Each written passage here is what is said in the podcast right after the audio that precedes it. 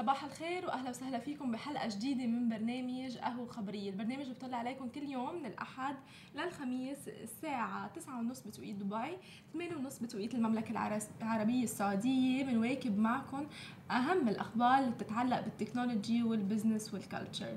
معكم انا ميري وصباح الخير هالا. صباح النور ميري. بس بنحب نحن نوجه احر التعازي لشعب الامارات والال نهيان. امبارح وافته المنيه الشيخ سلطان بن زايد آل نهيان، فبنحب نوجه احر التعازي لشعب الامارات بشكل عام. صح. خلينا نبلش بخبرياتك لليوم. صحيح. هلا اول خبريه معنا اليوم من طرق دبي. وقعت طرق دبي مع كريم اتفاقيه لمحبي الدراجات الهوائيه تحديدا، ورح تتضمن هي العقد اللي صار بيناتهم 3500 دراجه هوائيه، ورح تكون فيها 350 محطه في مدينه دبي، والعقد بيناتهم رح يستمر لمده 15 عام على التوالي، ورح يكون فيها الدراجات الهوائيه الGPS مربوطه ببعضها لحتى يعرفوا اماكن الدراجات اللي موجوده، وكمان رح يستخدموا وسائل الاستدامه البيئيه اللي دائما هي ضمن استراتيجيه دبي من خلال تشغيل المحطات بالطاقة الشمسية درجة أولى، ربطها بشبكات لاسلكية، وتوفير نظام التأجير عن طريق، والدفع كمان رح يكون عن طريق تطبيق كريم، ورح يكون في تطبيق إنه مختص بكريم بايكس. ورح تغطي الخدمة عديد من المناطق الحيوية مثل المارينا، الجميرة، قناة دبي المائية، الخوانيج، ديرة، حتى القصيص، المنخول والبرشا، ومناطق كتير عديدة غيرها. ورح تحدد السرعة ب40 كيلومتر بالساعة، وهي السرعة الآمنة المتعارف عليها للدراجات الهوائية، ورح يعني تتغير من اذا حدا حابب انه استخدام يومي، او كمان في رح يكون عضويات سنويه. حلو. ممكن عن طريقه انت تستاجريها، ولكن باسعار جدا جدا رح تكون معقوله. والهدف من هاي المبادره هو تشجيع كل السكان على الرياضه، وتحديدا الدراجات الهوائيه، وانه يستخدموها حتى السياح لما بيجوا على دبي بانه يستخدموها كوسيله للمواصلات. صح. السياح طبعا هلا هن معودين على استخدام الدراجات الهوائيه وخاصه الاجانب. صحيح. فلما يلاقوا قدام متوفر لهم، خاصه مع عبر كريم، قصه هين الواحد يستاجر وياخذ الدراجه الهوائيه. وحلوه قصه كمان بيقدر على سنه، فالواحد مش ضروري يشتري الدراجه الهوائيه تبعيته ويسوي لها المينتننس وهالقصص، في شركه خاصه وبيستاجر، وفي مكان حتى بعدين يحطوها تحديدا اذا المحطات المستخدمين حاطين اكثر فعلا الاماكن المزدحمه او اللي فيها سياح او الاماكن اللي فيها حركه بدبي، ومناطق عديده رح تكون موجوده فيها، فبالتالي فعلا يعني اذا المنطقه قريبه من بيته او مكان عمله او ممكن بكل بساطه انه يستخدمها ويستاجرها ويستخدمها بشكل يومي. وحلوه كمان لانه في عالم حتى بتمارسها كثير، بتمارس هذه الرياضه، وعم نشوفهم كثير بشوارع دبي، وخاصه هلا مع الطقس صار حلو والواحد بيقدر يتنقل بالدراجه الهوائيه، فمبادره كثير حلوه منهم. ومن المبادره هيدي ومن الدراجات الهوائيه لننتقل إلا موتورولا. حكينا عنه قبل وحكينا انه نزل تليفون قابل للطي، وعم نشوف اسمه طبعا رجع بالسوق بقوه، وقد ايه كان العالم الكل العالم تستخدم نوكيا وموتورولا قبل ما يكون في سامسونج وحتى ابل وكل هذه الخبريات. كان اخذ صدى كتير كبير قبل 10 سنين واكثر كمان من الزمن. بس كان في مقارنه عملوها طبعا بين موتورولا رازر الجديد وعلى عيوب هاتف سامسونج فولد. سامسونج فولد مثل ما نحن بنعرف انه واجه صعوبات من وقت ما نزل اول شيء، ورجعوا شالوه من السوق، رجعوا عملوا سامسونج فولد جديد. واعلنت شركه موتورولا عن هاتف الجديد تبعها موتورولا رازر اللي بيعمل بنظام اندرويد، وبياتي طبعا بشاشه قابله للطي مثل ما ذكرنا قبل، وبيشبه هاتفها القديم اللي اصدرته سنه 2004 تحديدا. وبيعتبر هاتف موتورولا بيعمل بنظام اندرويد تاني تحدي كبير لشركة سامسونج، وخاصة لسامسونج جالاكسي فولد، بعد ما شهد كل هيدي الكومبيتيشن الكبيرة من قبل موتورولا ومن قبل كمان مايكروسوفت. نزلت تليفون بيشبه كمان المواصفات، بس ليه عم يعملوا مقارنة بين موتورولا وبين سامسونج؟ لأنه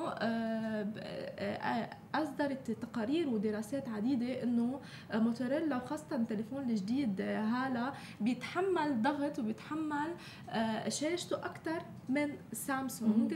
سامسونج كتير حساس وعندهم شروط طبعا لاستخدامه، وبيجي هاتف موتورولا بشاشة قبل الطي بمقاس 6.2 بوصة وبدقة عالية وبيدعم ميزة الرؤية السينمائية وبتوفر الأبعاد الواسعة للغاية نفسها اللي بتستخدمها صناعة الأفلام. يعني قديه عندهم دقة بالفيجن وحتى بالصورة بتقدر تشوفيها كأنك عم تشوفي سينما.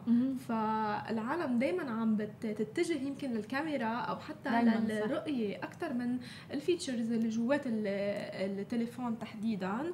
وبيعتبر اكبر ميزة بجهاز موتورولا انه شاشته بتتحمل العمل عليها والضغط، بينما تستخدم سامسونج هاتفها القابل للطي الشاشة بوليمير مصنوعة خصيصا للهاتف وهي حساسة كتير وعرضة للضرر الى حد.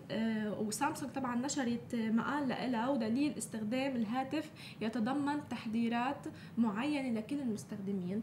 يعني لما قارنوا بين موتورولا وبين سامسونج لا لقوا موتورولا الشاشة تبعيته بتقدر تتحمل قصص كتير، بينما سامسونج لا حتى إذا في غبرة نقطة مي بينزعوا. يعني قد هو دقيق للاستخدام، وبعتقد المستخدم ما بده شيء هالقد يخاف عليه. لا طبعا بده شيء كتير عملي صح يتلبك فيه، يخاف عليه يضل مسرسب. فهيدا اللي نشأت طبعا ديبيت كتير كبيرة بين المقارنة بين موتورولا وبين سامسونج.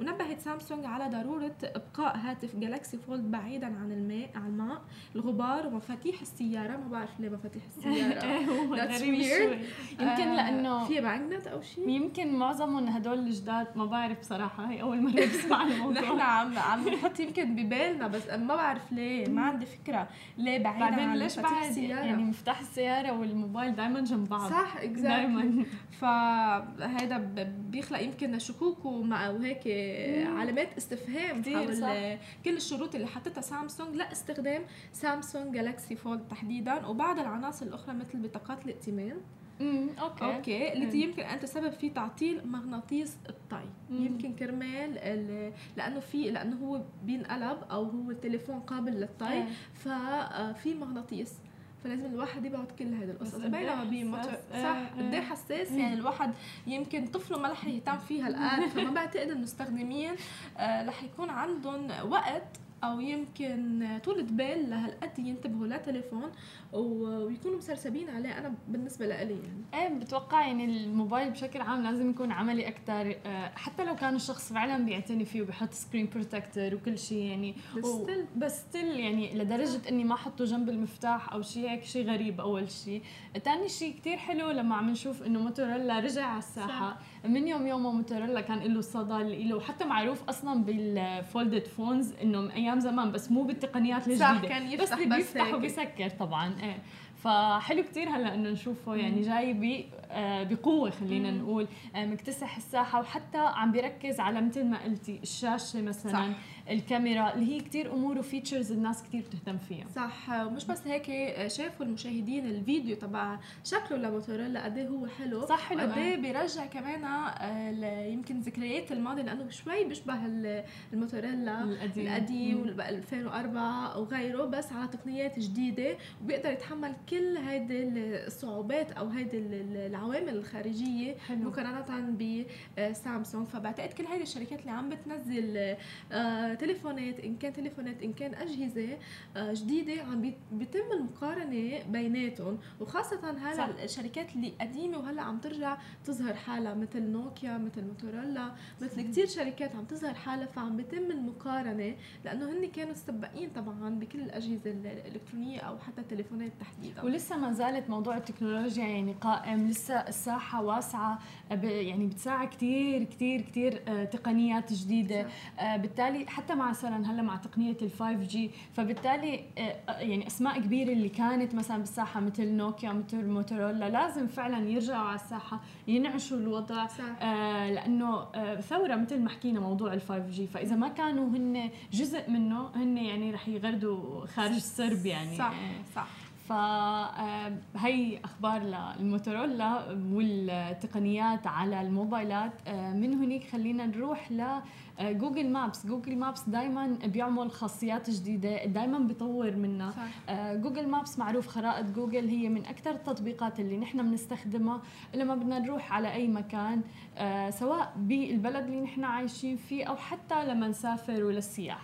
هاي الخاصية لعشاق السفر بصراحة رح تفيدهم كتير، اللي هي ميزة الترجمة الصوتية. يعني انت لما تحط المكان على جوجل مابس هو رح يحكي ويترجم صوتيا اسم المكان بلغة الأم تبع البلد اللي انت فيه، لأنه كتير بنروح على أماكن ومنشوف في صعوبات بنواجهها لما بدنا حدا يدلنا على مكان، أو حتى جوجل مابس نفسه باللغة اللي نحن بدنا إياها، هي مثلا إنجليش عربي أو إلى آخره.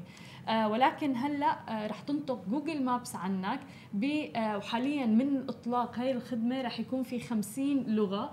حلو. ومستقبلا رح يضلوا يضيفوا ويزيدوا لغات أخرى، ورح يكون في مكبر للصوت هو بيحكي الفيتشر أو المكان اللي أنت بدك تروح فيه عنك. وبالإضافة لهي الخاصية رح يكون في خاصية أخرى اللي هي بتساعد على الناس اللي عندهم حب الاستكشاف، متعة السياحة لما بيسافروا. رح يكون في قسم خاص اسمه فور يو، إلك، مخصص إلك. لما بتروح على المكان بيقترح عليك أهم الأماكن، المطاعم، الأماكن السياحية، كل المعالم. فبالتالي وطبعا هي كلها وفقا لتقييمات المستخدمين اللي موجودين على جوجل مابس، فبالتالي رح يسهلوا عليك كتير المهمة للسياحة، حتى قد لا تحتاج أنت لدليل سياحي مثلا أو أي شيء من هذا، أو حتى أبليكيشن يعني. بالضبط، فكله موجود رح يكون بجوجل مابس.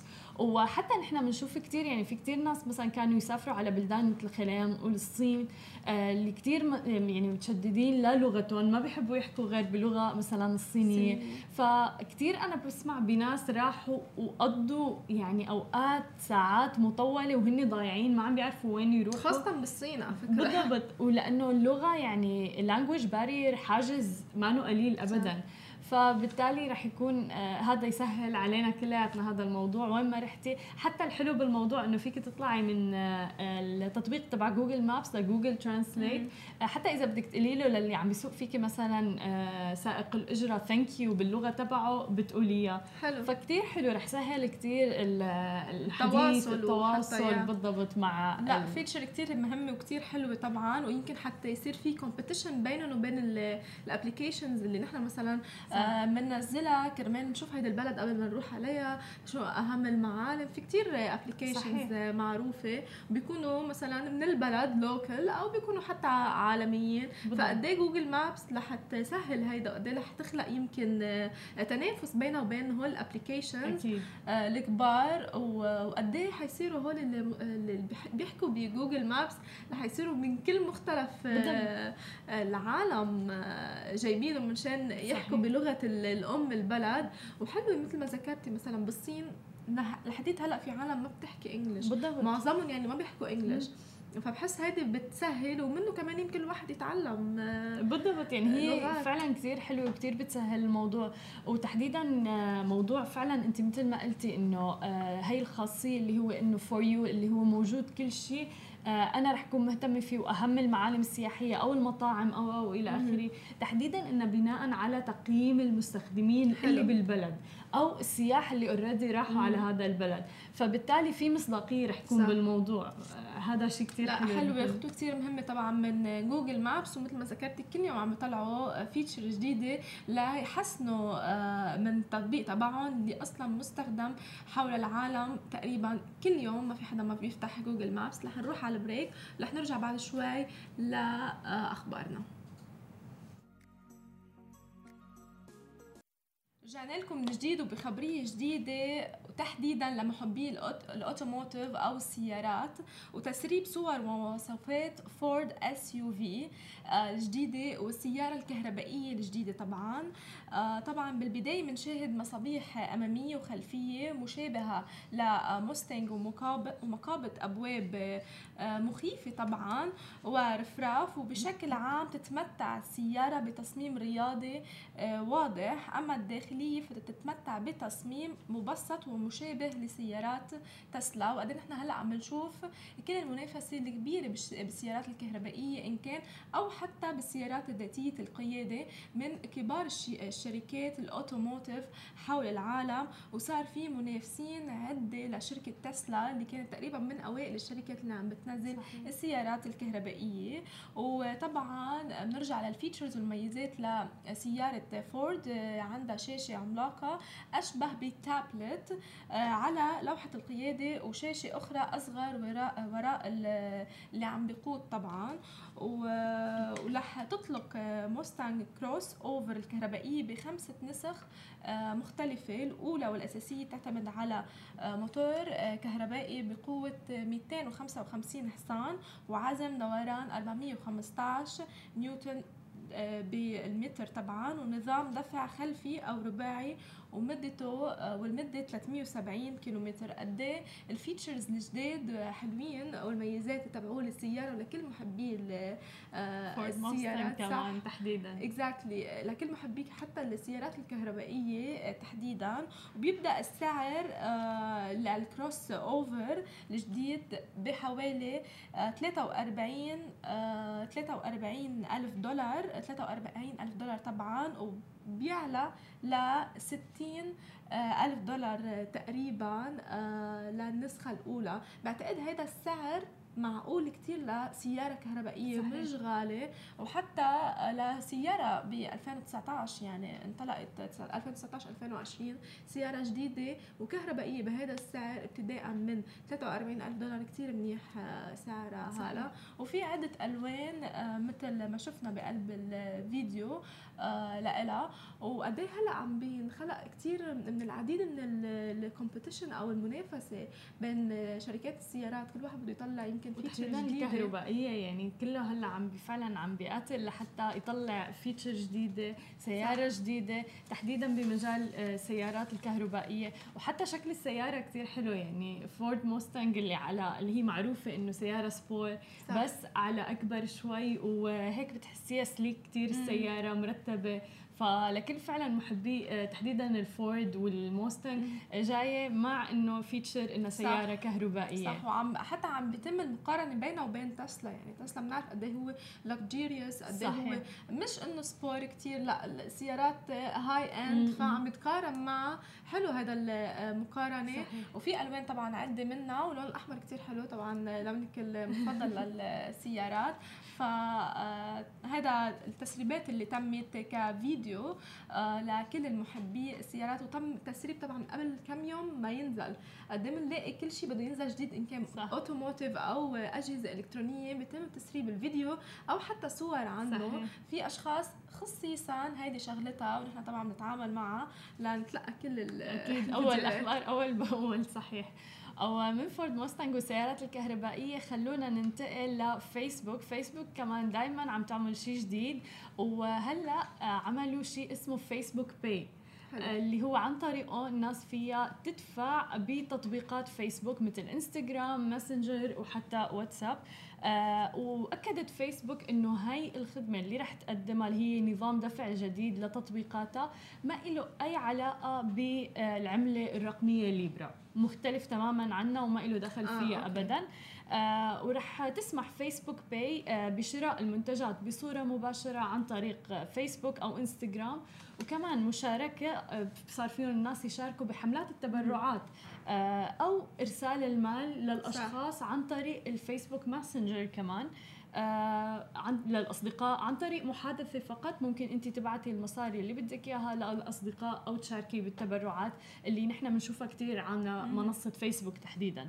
أو رح ممكن إنك تدخلي وسيلة الدفع المميزة لإلك مرة واحدة فقط على كل التطبيقات، مثل مثلا بطاقة مصرفية، باي بال، حسابك بالباي بال مثلا. ولكن دائما نسمع إنه في ناس عندها تحديدا بالفترة الأخيرة قلق تجاه فيسبوك وما مدى مصداقيتها، وتحديدا هلا إنه في موضوع إنه في مصاري وبالموضوع، فكتير سلطات أعلنت عن قلقها إنه كيف رح تستخدم فيسبوك هاي المعلومات، تحديدا إنه في بطاقة ائتمانية، حسابات مصرفية، تحديدا انه صار في سمعه شوي لفيسبوك تحديدا بالفتره الاخيره على صعيد السريه وحمايه المعلومات، انه كثير ناس واجهون بهذا الموضوع، ولكن قالت فيسبوك انه الاجراءات والمعلومات اللي رح تحصل عليها هي كالتالي: طريقه الدفع، معلومات عن الشراء مثل طريقه الدفع، تاريخ المعامله تبع الشراء، الفواتير، الشحن وتفاصيل الاتصال فقط لا غير.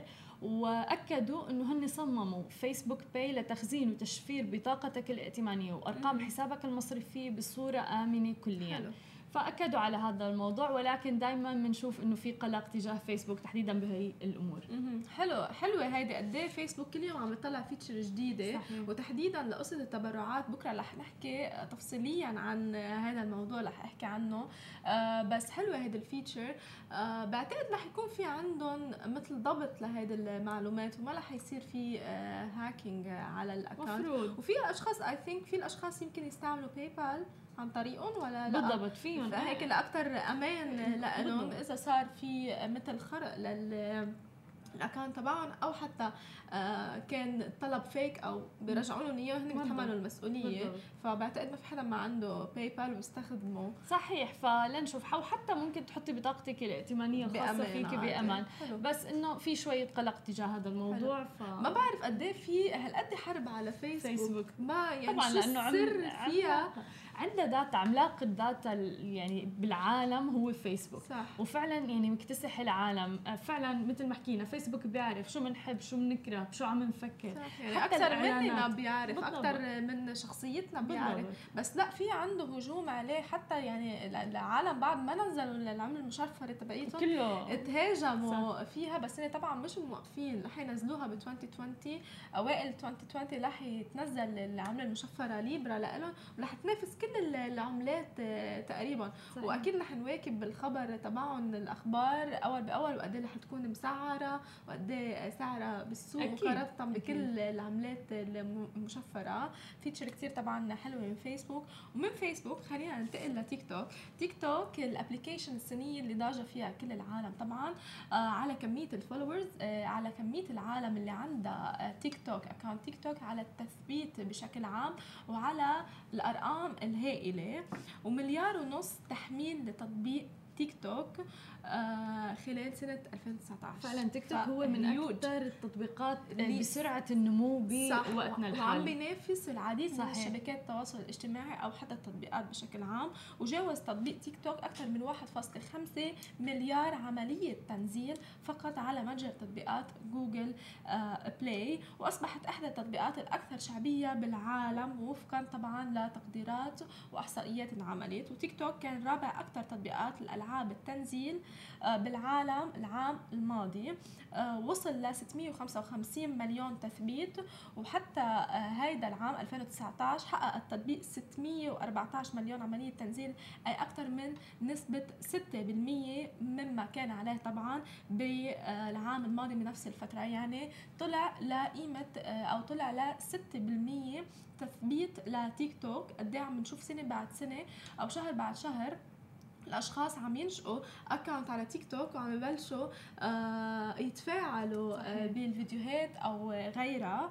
واصبح تيك توك ثالث اكبر التطبيقات اللي تم تنزيلها خلال العام. طبعا واتساب جاء او اجى بالمرتبه الاولى، وتم تثبيته تثبيت حوالي 707.4 مليون مشترك. هلا واتساب بعتقد ما في حدا ما عنده واتساب. صحيح. فاذا بدنا نقارن بينه وبينه، هو اجى بالمرتبه الرابعه تيك توك، يعني كمان رقم كتير عالي. تيك توك ما صار له زمان كمان يعني اطلقوه، فبالتالي هون كمان لازم الواحد ياخذ بعين الاعتبار هذا الموضوع.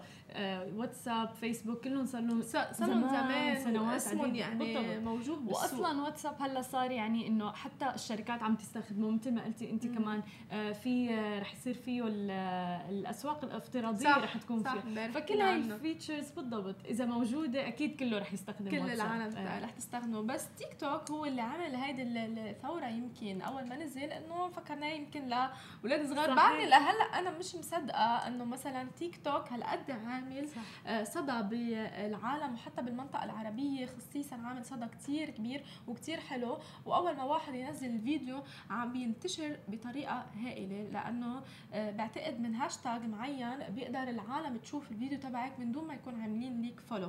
فهيدي كمان الفيتشر حلوه، بتقدر يمكن الواحد بيقدر ينشهر على تيك توك اسرع من اي منصه الكترونيه اخرى. وبتعتبر الهند طبعا هي المحرك الرئيسي لتنزيلات تيك توك، يعني بالهند اكثر اشخاص بيستعملوا تيك توك، واصلا هن معروفين قد هن مهضومين. فبالفيديو تبعولهم يعني اول ما الواحد يفتح تيك توك اول شيء بيلاقي الشعب الهندي او الهنود بشكل عام منزلين فيديوهات طبعا عبر ابل ستور وجوجل بلاي، واللي حصلت على 466.8 مليون. ونحن بنعرف قد كتار الشعب الهندي اصلا حول العالم، او حوالي 31% من جميع عمليات التثبيت، يعني بس الهند اخذ تقريبا 31% من عمليات التثبيت بقلب تيك توك. وفيما جاءت الصين ثاني اكبر بلد من تنزيلات التطبيق، مع انه تيك توك هي صينيه طبعا، شركه صينيه باي دانس صح، بس بلد الصين تحديدا هو ثاني بلد بيتم يعني كاحصائيات كعدد العالم اللي بيتم تثبيت او تنزيل تيك توك، كانت ثاني بلد. الهند هي احتلت المرتبه الاولى وبلغت 173.2 مليون او 11%، وتحتل الولايات المتحده المرتبه الثالثه واللي حققت 123.8 مليون عمليه تنزيل او 1.8.2%، يعني المرتبة الأولى الهند، الصين، بعدين الولايات المتحدة. وبعتقد له كمان جمهور كتير كبير بالمنطقة العربية جدا، هلا عم يكون واسع. وبالسعودية على فكرة في كتير عالم تستخدم تيك توك بشكل هائل وبشكل يومي، حتى لو ما نزلوا هن الفيديوهات الخاصة فيهم عم بنزلوا فيديوهات لنقول طبيعة، فيديوهات هيك شوي كرييتيف يعني. والشركات عم يبلشوا كمان يفتحوا اكونت بتيك توك، سماشي تي في موجود بتيك توك. رح نصير نساوي بعدين هيك مثل كومبيتيشن انا وهالا وننزلها على تيك توك، بتطلع مهضومه وحلوه، لانه طبعا مش كل المحتوى بيتنزل على المنصه. صحيح.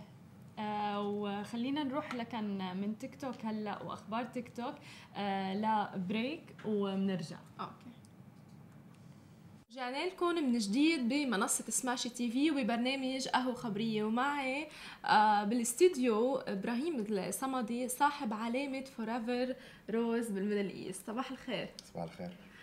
كنا عم نحكي أنا وياك وعم ندردش من شوي، وأنت بلشت ريادة الأعمال وبلشت البزنس من عمر ال 14 سنة، فيك تخبرنا شوي عن هيدي المسيرة ومن وين طلعت الفكرة؟ وليه كنت يعني 14 سنة الواحد يمكن تفكيره مش بريادة الأعمال صحيح. أو البزنس، يكون تفكيره باللعب، تفكيره مع أصحابه صحيح. بس لإبراهيم الصمدي يكون رائد أعمال أو فاتح بزنس صغير ب 14 سنة، شو خلاك أو شو الدافع على هيدا؟ كان عندي مسؤولية لما أهلي تفرقوا لما كان عمري 14، فكنت حابب أعطي نفس مستوى الحياة اللي أمي كانت متعودة عليها.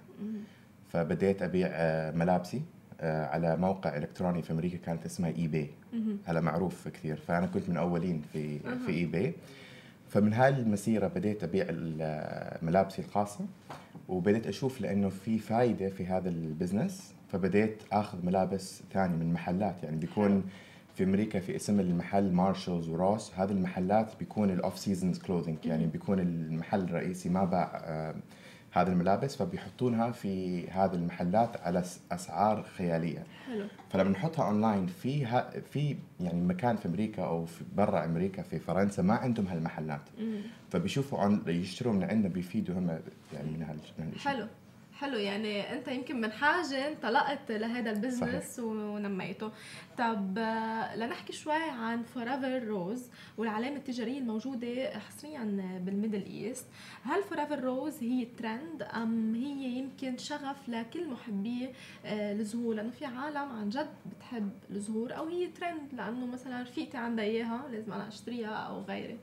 لا صحيح، أنا شفت هي صحيح بدت كترند، بس الترند ما بدت من الورود. الترند بدت لما الماركت صارت طالبين إشي أفخم، إشي أحسن. إحنا شفنا هذا الإشي لما بدت في البرجر، نحن كنا متعودين من قبل على ماكدونالدز وعلى هارديز وهيك، بعدين صار عندنا في الخليج أو حتى في أمريكا البراندات اللي أفضل بتقول شيك شاك، بيك سموك برجر، بطلوا ينعدوا يمكن فاست فود. صحيح، صار اسمه فاست كاجوال. فشفنا هذا التغيير لأنه الناس يعني قالوا إحنا شو عم ناكل، ما عم ناكل لحمة لما ناكل البرجر من هذا المطاعم الثانية، فيريدون إشي أفضل. فبعدين رحنا للمحلات الورود. المحلات للورود اللي إحنا متعودين عليها محل صغير تحت البيت، صح. بتحصل عنده كم ورد إشي هيك، فإحنا قلنا خلينا نسوي إشي أفضل من هيك، لأن إحنا نتفكر خاصة في الخليج الهدايا إشي مهم. عندنا الأعراس، عندنا البيرثديز، حتى إذا واحد اترخص وجاب شغل جديد هذا بنعتبره حفلة، صح. وما شاء الله الولادات عندنا كثير في الخليج، فإحنا كعرب عندنا هذه الكرم فينا. فضروري إحنا نهدي، لما نهدي أفضل شيء مش أقل شيء. حلو. فهون إجت الفكرة فوريفر روز، وصارت العالم كلهم بدهم نفس الإشي. يعني عندنا في دبي مول الموقع تبعنا قريب من مكان تبع كارتير، فبتحصل الروسيين، الصينيين، ناس اللي إحنا ما فكرنا بيكون تارجت اودينس. فهلا في دبي مول تقريبا 80% من العملاء اللي عندنا في المحل سياح. حلو.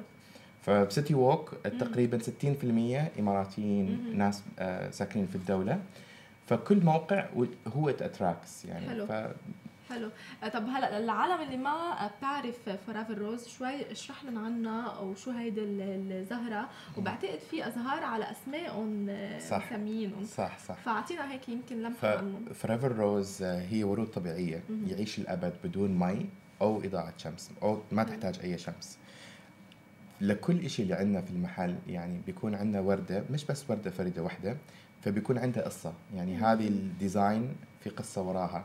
حلو. فرضا عندنا البيوتي اند ذا بيست روز تبع الفيلم ديزني، قريت عنها. ايه، فسوينا البارتنرشيب مع ديزني، وهذا إشي لايسنس باي ديزني، بس سوينا عدد معين ليميتد اديشن لما خلص هذا من سنتين. هلا للحين في ناس يسالون عن هذا الشيء، قلنا لازم تستنوا للكولابوريشن الثاني. الكولابوريشن الثاني بيكون مع MGM، هم ماسكين البراند بينك بانثر. يعني مش كل حد يعرف هذا البينك بانثر، بس مشهور للناس اللي كانوا يشوفوا هذا في اعمارهم. فهذا النكست كولابوريشن. فكل شيء اللي عندنا في الشركه في البراند فوريفر روز إلها علاقه مع قصة وراها. حلو. فإلها معنى. فمش بس واحد عنده إشي، يعني بيكون عنده يعرف لأنه إذا اشترى هاي من عنا يمكن السنة الثانية مش موجودة. فصار عندنا الفرصة الناس يسوون كولكتبلز، كل واحد بياخد قبل ما يروح اكسكلوسيف. حلو. حلو. على فكرة قصتها يعني حتى حلو، يعني في عالم ما بتحب الزهور، أنا مثلا ما بحب حدا يهديني زهور، بس يمكن الفوريفر روز حلوة حتى منظرها بتضلها وحلوة. أنا ما بحب الزهور يمكن لأنه برجع كبون أو برجعوا مش بس هيك، نحن بنفكر في المناسبات. بمعنى إذا أنت عندك مناسبة مهمة، لما تنهدي هذا الوردة في هذا المناسبة بتضلك تتذكري المناسبة، صح. والإنسان اللي هداك إياها، فبيعطي شوية إطاقة إيجابية في الموضوع حتى حلو شكلها يعني. إيه، وبضل صحيح الكادر المحطوط فيها او العلبه كثير حلوه. طب مين هن منافسي فوريفر روز بالشرق الاوسط؟ في كذا شركة حاولوا يقربوا من الستاندرد تبعنا، ومنهم تواصلوا معي وقالوا إحنا نريد نكون ناجحين مثلكم. أنا ما عندي أي مانع أساعدهم، لأن النجاح مش بس لي، أكيد هذا من فضل ربنا. فأحب أعطيهم الأفكار وهيك، بس كلهم كل واحد لازم يكون عنده مسيرته، لأنه نحن عندنا تارجت أودينس معين. يعني ما فيك تاخذ التارجت أودينس تبعنا لأنه we're known for this. صح. بس فرضاً في target audience تاني إحنا ما نقدر نوصلهم لأن إحنا براند تبعنا غير. فالبراندات اللي موجودة كلهم صاروا بعد ما إحنا فتحنا عجبهم الفكرة فوريفر روز، وكانوا يريدون يحاولون يسوون شيء مثلها. فنحن أنا بساعد اللي يريد، اللي عنده فكرة وبده يحسن من الفكرة، ما عندي أي مانع. بس في مرات بيكون عندنا مثل إشي اللي concerned مع legal، لما بيكون عندنا ديزاين معين هذه إلها باتنت، فممنوع حد يقلد نفسه. طبعاً. بس يقدر يقلد مثله بس مش نفسه. فدائما أقول لهم يعني في قانون ولازم نحن نمشي على هالمسير. الكوبي رايتس هاي إشي كثير مهم، لأن إحنا أنا بسافر تقريبا السنة كلها برا الدولة أشوف أفكار أطلع على يعني كنا last time في فرنسا في شو اسمها ميزن دي أوبجي هذه من أفخم المعارض في العالم للهوم ديكور حلو ونحن كنا عارضين هناك كمان فهذا كله بياخد وقت مننا فأنا أحب أساعد بس أكيد we have a limit لا بس ستيل يعني إنه بتساعد وبتشجع أنت حتى المنافسين والستارت أبس الجداد لما بيسألوك هلا اللي بشوف اللي بيتابعوني في الإنستغرام كلهم منافسين حلو. فإذا كان حد تاني على طول بيسوي لهم بلوك بس أنا لا أنا أحب أسوي الانكورجمنت لأنه السوق كبير يعني there's so many يعني أنا ممكن في فوريفر روز ما بقدر أفتح 20 فرع في الإمارات مش هذا الهدف تبعي صح. أنا هدف يكون شوي إكسكلوسيف بس في محل في شركات بيقدروا يفتحوا 50 it's good for them لأنه they're targeting المكان معين طبعاً كواليتي وفي عالم صحيح. في عالم ما بتقدر نقول تدفع هيك في target audience أكيد فاهمين هذا الموضوع بس حلو تشجيع لك لكل الستارت ابس ولكل العالم اللي حابه تفتح نفس الفكره لانه لازم رائد الاعمال بعتقد انه يتحلى بهذا السمع او هذه الميزه. طب شو هي ابرز الشخصيات اللي تعاملت معها من خلال فوريفر روز كسيلبرتيز يمكن كمشاهير انفلونسرز؟ صراحه ما اقدر احكي شخصيه معينه بس في شخصيات في السوشيال ميديا واحدة في دبي اسمها نينا علي also بيسموها اللبستيك مامي هاي كانت يعني بتدخل المحل كزبونة وبتشوف وبتحب البراند من وراء حبها للبراند صارت هي تساعدنا في السوشيال ميديا في واحدة في أبوظبي اسمها سارة أبوظبي الانستغرام من أول يوم اللي نحن فتحنا في أبوظبي في الكورنيش حطت لنا بوست قالت أحلى محل ورد في الإمارات حلو ما بعرفها ولا بتعرفني بس ما في كولابوريشن او شغل اي كولابوريشنز ولا كان هي بنفسها اجت وهاي فمن هذول الناس ساره ونينا وكمان في وحده اسمها عايشه زيا بتعمل برفيومز من كل هذا الناس هم اللي ساعدونا في الامارات لنا ننشر الاسم البراند وبدون ما بدون اي مقابل حلو فهذه الناس الصراحه هم اللي خلوني انا اقول انا لازم اساعد ناس كمان لأن هم سووها من قلبهم ما كانوا بيعرفوني أنا حتى صاحب المحل بس أنا كنت أشوف البوست من عندهم بعد بفترة لما إجي الوقت الصحيح لما شفتهم في المحل أروحت عندهم نفسي وشكرتهم لأنه عن جد هم اللي ساعدونا وخلونا حتى الناس يعرفوا علينا صح وهي شغلتهم يعني وما طلبوا مقابل هيك منهم يا وحتى إذا حد تاني قال لهم ممكن تسوون دعاية من هذا الشخصيات بيقولوا ما بنسوي دعايات صح. نحن بنروح الناس الاشياء اللي احنا نحبه لانه الناس يتابعونهم ناس يدورون على الحقيقه لانه تخيل انت تروح تسوي شيء اعلان لشركه والناس اللي يتابعونك they trust you بعدين بيطلع المكان مش مثل ما هي حكت فبيكون في مسترس في الموضوع صحيح طب هل انتوا تعاملتوا مع انفلونسرز يمكن لنشر لانه بنعرف هلا دارجه خبريه الانفلونسر الواحد بحب هذا البرودكت بيروح بيجربه والمؤثرين والمتابعين تبعونه كمان بيروحوا هل استعملتوا هاي الاستراتيجيه بالماركتينج عندكم صحيح. او لا تراديشنال ماركتينج لا في الماركتينج عندنا البي ار تيم تبعونا فالبي ار تيم اسمها اتلاين كثير منها هم بعد ساعدونا من البدايه كانوا كثير يعني صحيح هم شركه بس عندهم حب للبراند ولاء للبراند حتى اذا اجى محل شركه تانية اللي يعمل نفس الشغل بيقولوا لا احنا وي ار لويال تو فوريفر روز فهم ساعدونا لنوصل البضاعه الجديده اللي ننزلها بالسوق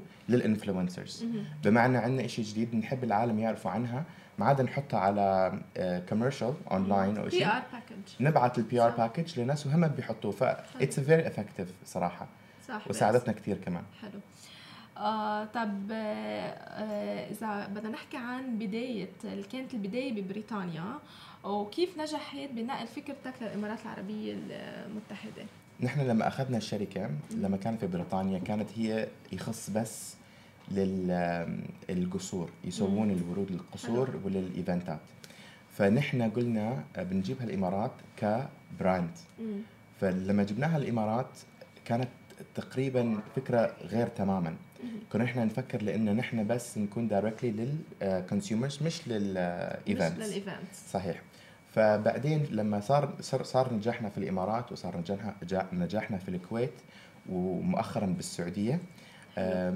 قلنا في لندن نفتح نفس المحل اللي احنا عندنا هنا. ففتحنا المحل في منطقة في لندن من أفخم المناطق في لندن، في بلغريفيا. بلغريفيا قريب من المحل المشهور هيرودز. هيرودز في نايتس بريدج، ووراها بلغريفيا يمكن دقيقتين من فندق جميرة. حلو. اللي تابع على الإمارات كتير بيروحوا لهونيك، خاصة من دول مجلس التعاون الخليجي. أنا كنت في لندن من سنة، يعني قعدت في لندن سنتين المؤخرين، لأن كنت بدرس. كيف ما عرفتي، لأنه أنا بديت البزنس وأنا صغير، فما قدرت أكمل دراستي. فبعدين بعد فترة قلت لازم أرجع للدراسة، فسويت الماسترز في لندن. في نفس الوقت جاني علاقات، ساعدت ناس حتى معاي في الجامعة، ساعدتهم في هم ياخذون مسيرتهم في البزنس، عطتهم أفكار، فنفعت نفسي ونفعت الناس لما أخذت هالقرار. حلو. طب حكينا عن مشاريعك الجديدة وعن خطط التوسع بالعالم العربي. طيب. يعني مثلا أنت ذكرت إنه بالسعودية وبالكويت والإمارات. صحيح. هذه المحلات، فإجانا فكرة من فترة، من 2016. إحنا فتحنا 2014 في أبوظبي. لما فتحنا في 2014 في أبوظبي كان العملاء يجون عندنا للمحل ويضلهم في المحل. حلو. ما يريد يطلعوا، فكنا نقدم لهم قهوة والضيافة العربية. experience يعني. إيه. كمان فجانا فكرة مرة واحدة قالت لنا أنا ما أريد أطلع، أنا أوصل محلكم أنا زعلانة أو أطلع وأنا مستانسة. إيه. فقلنا خلينا نبتدي نسوي أول فوريفر روز كافيه. فبدينا نسوي الديزاين والتفكير ومنها السوالف. ومؤخرا وقعنا عقد في أبوظبي في المول الجديد اسمه جاليريا مول في المرايا آيلاند، وحنفتح أول فرع فوريفر روز كافيه في الجاليريا. هلا شو الفوريفر روز كافيه؟ الفكرة فوريفر روز كافيه لأن الناس عندهم فكرة لأنه فوريفر روز لكجري وكثير غالي، فأنا ما أحب، لأن أنا يعني ما أخلي كل حد يقدر يجرب فوريفر روز. فلما سوينا الكافيه حطينا الأسعار اللي على المنيو كثير مناسب. حلو. لأنه كل الفئات، كل الجمعيات، كل الناس يقدر يوصل عنه، يكون عندهم الإكسبيرينس تبع فوريفر روز. حلو. من الديزيرتس ومن الفكرة ومن حتى لأنه واحد يوصل ويصور في الموقع من A to Z كلها مدروسة. حلو. فهذا this is the plan. طب وين تفتحوه هون عنا بدبي؟ فدبي إن شاء الله في دبي مول. إحنا قاعد الحين ندور على المواقع اللي ينفعنا، لأن إحنا عنا تو أورينس، عنا GCC ناشنالز وعنا الفيزيتورز اللي بيجون من الدول السياح. ف we have to make a balance. أنت تعرفي المولات في سياح بيروحوا لمكان والجنسيات الثانية يروحوا لمكان، ففي شوية difficulties في الفلو. يعني هلا إذا واحد قال لي إبراهيم في دبي مول هل انت بتروح لهالمكان؟ يقول LG تحت. ما عندي شيء في LG. بتحصل الناس يروحوا يشوفوا الفاونتن، انا شفتها 100 مره. انا بتحصلني في الفاشن، بتحصلني في قريب من الموقع المحلي عندنا اللي جنب كارتير، فبياخذ شويه وقت، بس ان شاء الله المين ايديا تو بي ان دبي مول. صح. يمكن بتكون موقع استراتيجي يكون اللوكلز وحتى السياح موجودين فيه، واصلا يعني كبير كتير دبي مول، بده وقت لتفتشوا على مكان. صحيح. انا ما احكي دبي، ما اقول لدبي مول مول، اقول دبي مول عالم. عن جد عالم. لان عندك الفنادق، وعندك حتى تخيلي في موجود مستشفى كلينيك. حلو. في ناس ما بيعرفوا هالشيء، فدبي ما فيها كل شيء. فيها كل شيء. طب ما بتفكروا يمكن تفتحوا شيء خاص بالعطور؟ لأنه يمكن الروز احنا عندنا البراند تبع العطور اللي احنا نستخدمه اسمه فوريفر عود. الفكرة فوريفر عود لأنه أطول رحلة، يعني يضل فترة طويلة. الفوريفر روز ورود يضلوا لفترة طويلة، والعطور نفس الشيء. فحصريا الموجود فوريفر عود عطور عندنا يمكن 23 عطر. حلو. منهم نسائي ومنهم يونيسكس ومنهم رجالي، فبتحصلينهم مع عود بدون عود. بنحصل يمكن شيء أوروبي مع عربي، الخلطات. أوكي. هلا حيكون بالكافيه تبعول فوريفر روز. الكافيه اللي حيكون متواجد الروز والعطور، لانه في كافيه ما بدي اذكر طبعا براندز، هي بتعني بالكوزماتكس والكريمز والبرفيوم، فتحت لها وكانت بتعرض منتجاتها. يمكن شوي غريبه، انا فكرت عرفت اي وحده تكلمي عنها، سيتي ووك. يمكن شوي اكزاكتلي، يمكن شوي غريب الفكره. العالم تكون عم تشرب قهوه، يكون في ريحه عطر مثلا، او تكون عم تاكل كيك. لا، هي الفكرة اجت على هذا الموضوع اللي تكلمي عنها. الفكرة اجت لما صارت الناس كلها تتواجه اونلاين، يشتروا اغراض اونلاين، فالريتيلرز في السوق قالوا نحن لازم نقدم اشي نجيب العملاء للمحل، فالكافيه تغريهم بيجون للمحل، وفي نفس الوقت لما هم طلبوا الاكل يدوروا حول المكان يحصلوا الاشياء اللي يمكن حتى ما كانوا بالهم يشتروها. ففي فوريفر روز كافيه راح يكون بس 10% من البضاعة اللي معروضة في المحل فوريفر روز حيكون متواجد في الكافيه. ليش؟ لأنه مثل أنت ما كنتي عارفة الآن عنا عطور. إيه لا، مثل بس إذا رحتي على الكافيه بتحصلي عنا العطور، وعنا تشوكلت، وعنا كاندلز، وعنا كذا إشي، مش بس الورد، حتى تخيلي عنا ألماس. حلو. الجولري. So nice. ليش؟ لأن شفنا العملاء لما حد بيجي لعنا بيجيب ألماس من شركة ثانية. وبيقولوا انتوا ليش ما تسووا يعني براند للجولري اللي يخص بس ديزاينز اوف روزز؟ فسوينا اول نكلس روز، هي اللوجو تبعنا ان دايموندز، وصارت الناس طايحين على مخبلين عليها. حلو، بتاخذوا نصائح العالم، يعني بتقول لك مثلا صحيح. انا استأنست عندكم مع القهوه فتحتوا كافيه. لما بتعملوا شيء هيك ذاتس سو نايس. الكاستمرز هم اللي بياخذوا مسيره الشركه، لان هم عجبهم هذا الشيء، فأنت لازم تقدمي لهم كل مهمة يريدونها. يعني عندنا طلبات غريبة ما نقدر نوفرها، بس هاي الطلبات اللي متكررة نحن بننفذ. وعشان كذي أنا دائما وراء البزنس، يعني أنا دائما أتابع، أشوف، أسأل. حتى لما أروح المواقع الناس بيفكروني بيشوفوني أنا كرجل أعمال لازم أكون في المكتب، لا أنا مش في المكتب. صح إبراهيم، قد إيه مهم يكون رائد الأعمال أو صاحب البزنس هو يتابع شخصيا، ما يكون. هي تعتمد 100% نجاح البزنس على هذا الموضوع، لأن ما تقدر تعتمد 100% على الموظفين. الموظفين أصلا هم يريدون اتجاه، يريدون يعرفون إنه صاحب الشغل وراهم ومعطيهم الاتجاه اللي هم يروحون فيها، لأنهم ما يقدر ياخذوا قرارات على الشركة اللي تقدر تضر الشركة. القرار الأول والأخير لازم تكون من صاحب الشركة. هلا الموظفين يقدر يعطوا نصايحهم، يعطوا أفكارهم، بس بآخر الموضوع لازم صاحب الشغل صح. يكون هو اللي ياخذ الديسيجن، لأنه هو بيتحمل المسؤولية اللي بعد الديسيجن يسوى. حلو. طب كيف بتشوف السوق بدبي تحديدا أو بالإمارات العربية المتحدة، وخاصة لللوكجري براند؟ هلا كالعادة في كل الماركتس في العالم في ups and downs. هلا في ناس كتير بتحصلي بالسوق بيقولوا البزنس مش مثل ما كان، فأنا بقول لهم يا جماعة أنا من 2006 لما بداش البزنس حتى في أمريكا بنروح سنتين بعدين ننزل سنة، بنروح 3 سنوات بعدين ننزل سنة.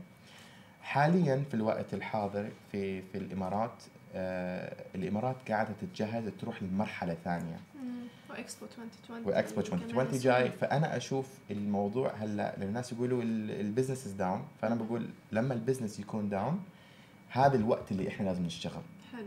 نحن لازم نحسن البزنس. المواقع اللي نحن يمكن ما قدرنا نجيبها من قبل سنتين الحين موجودة.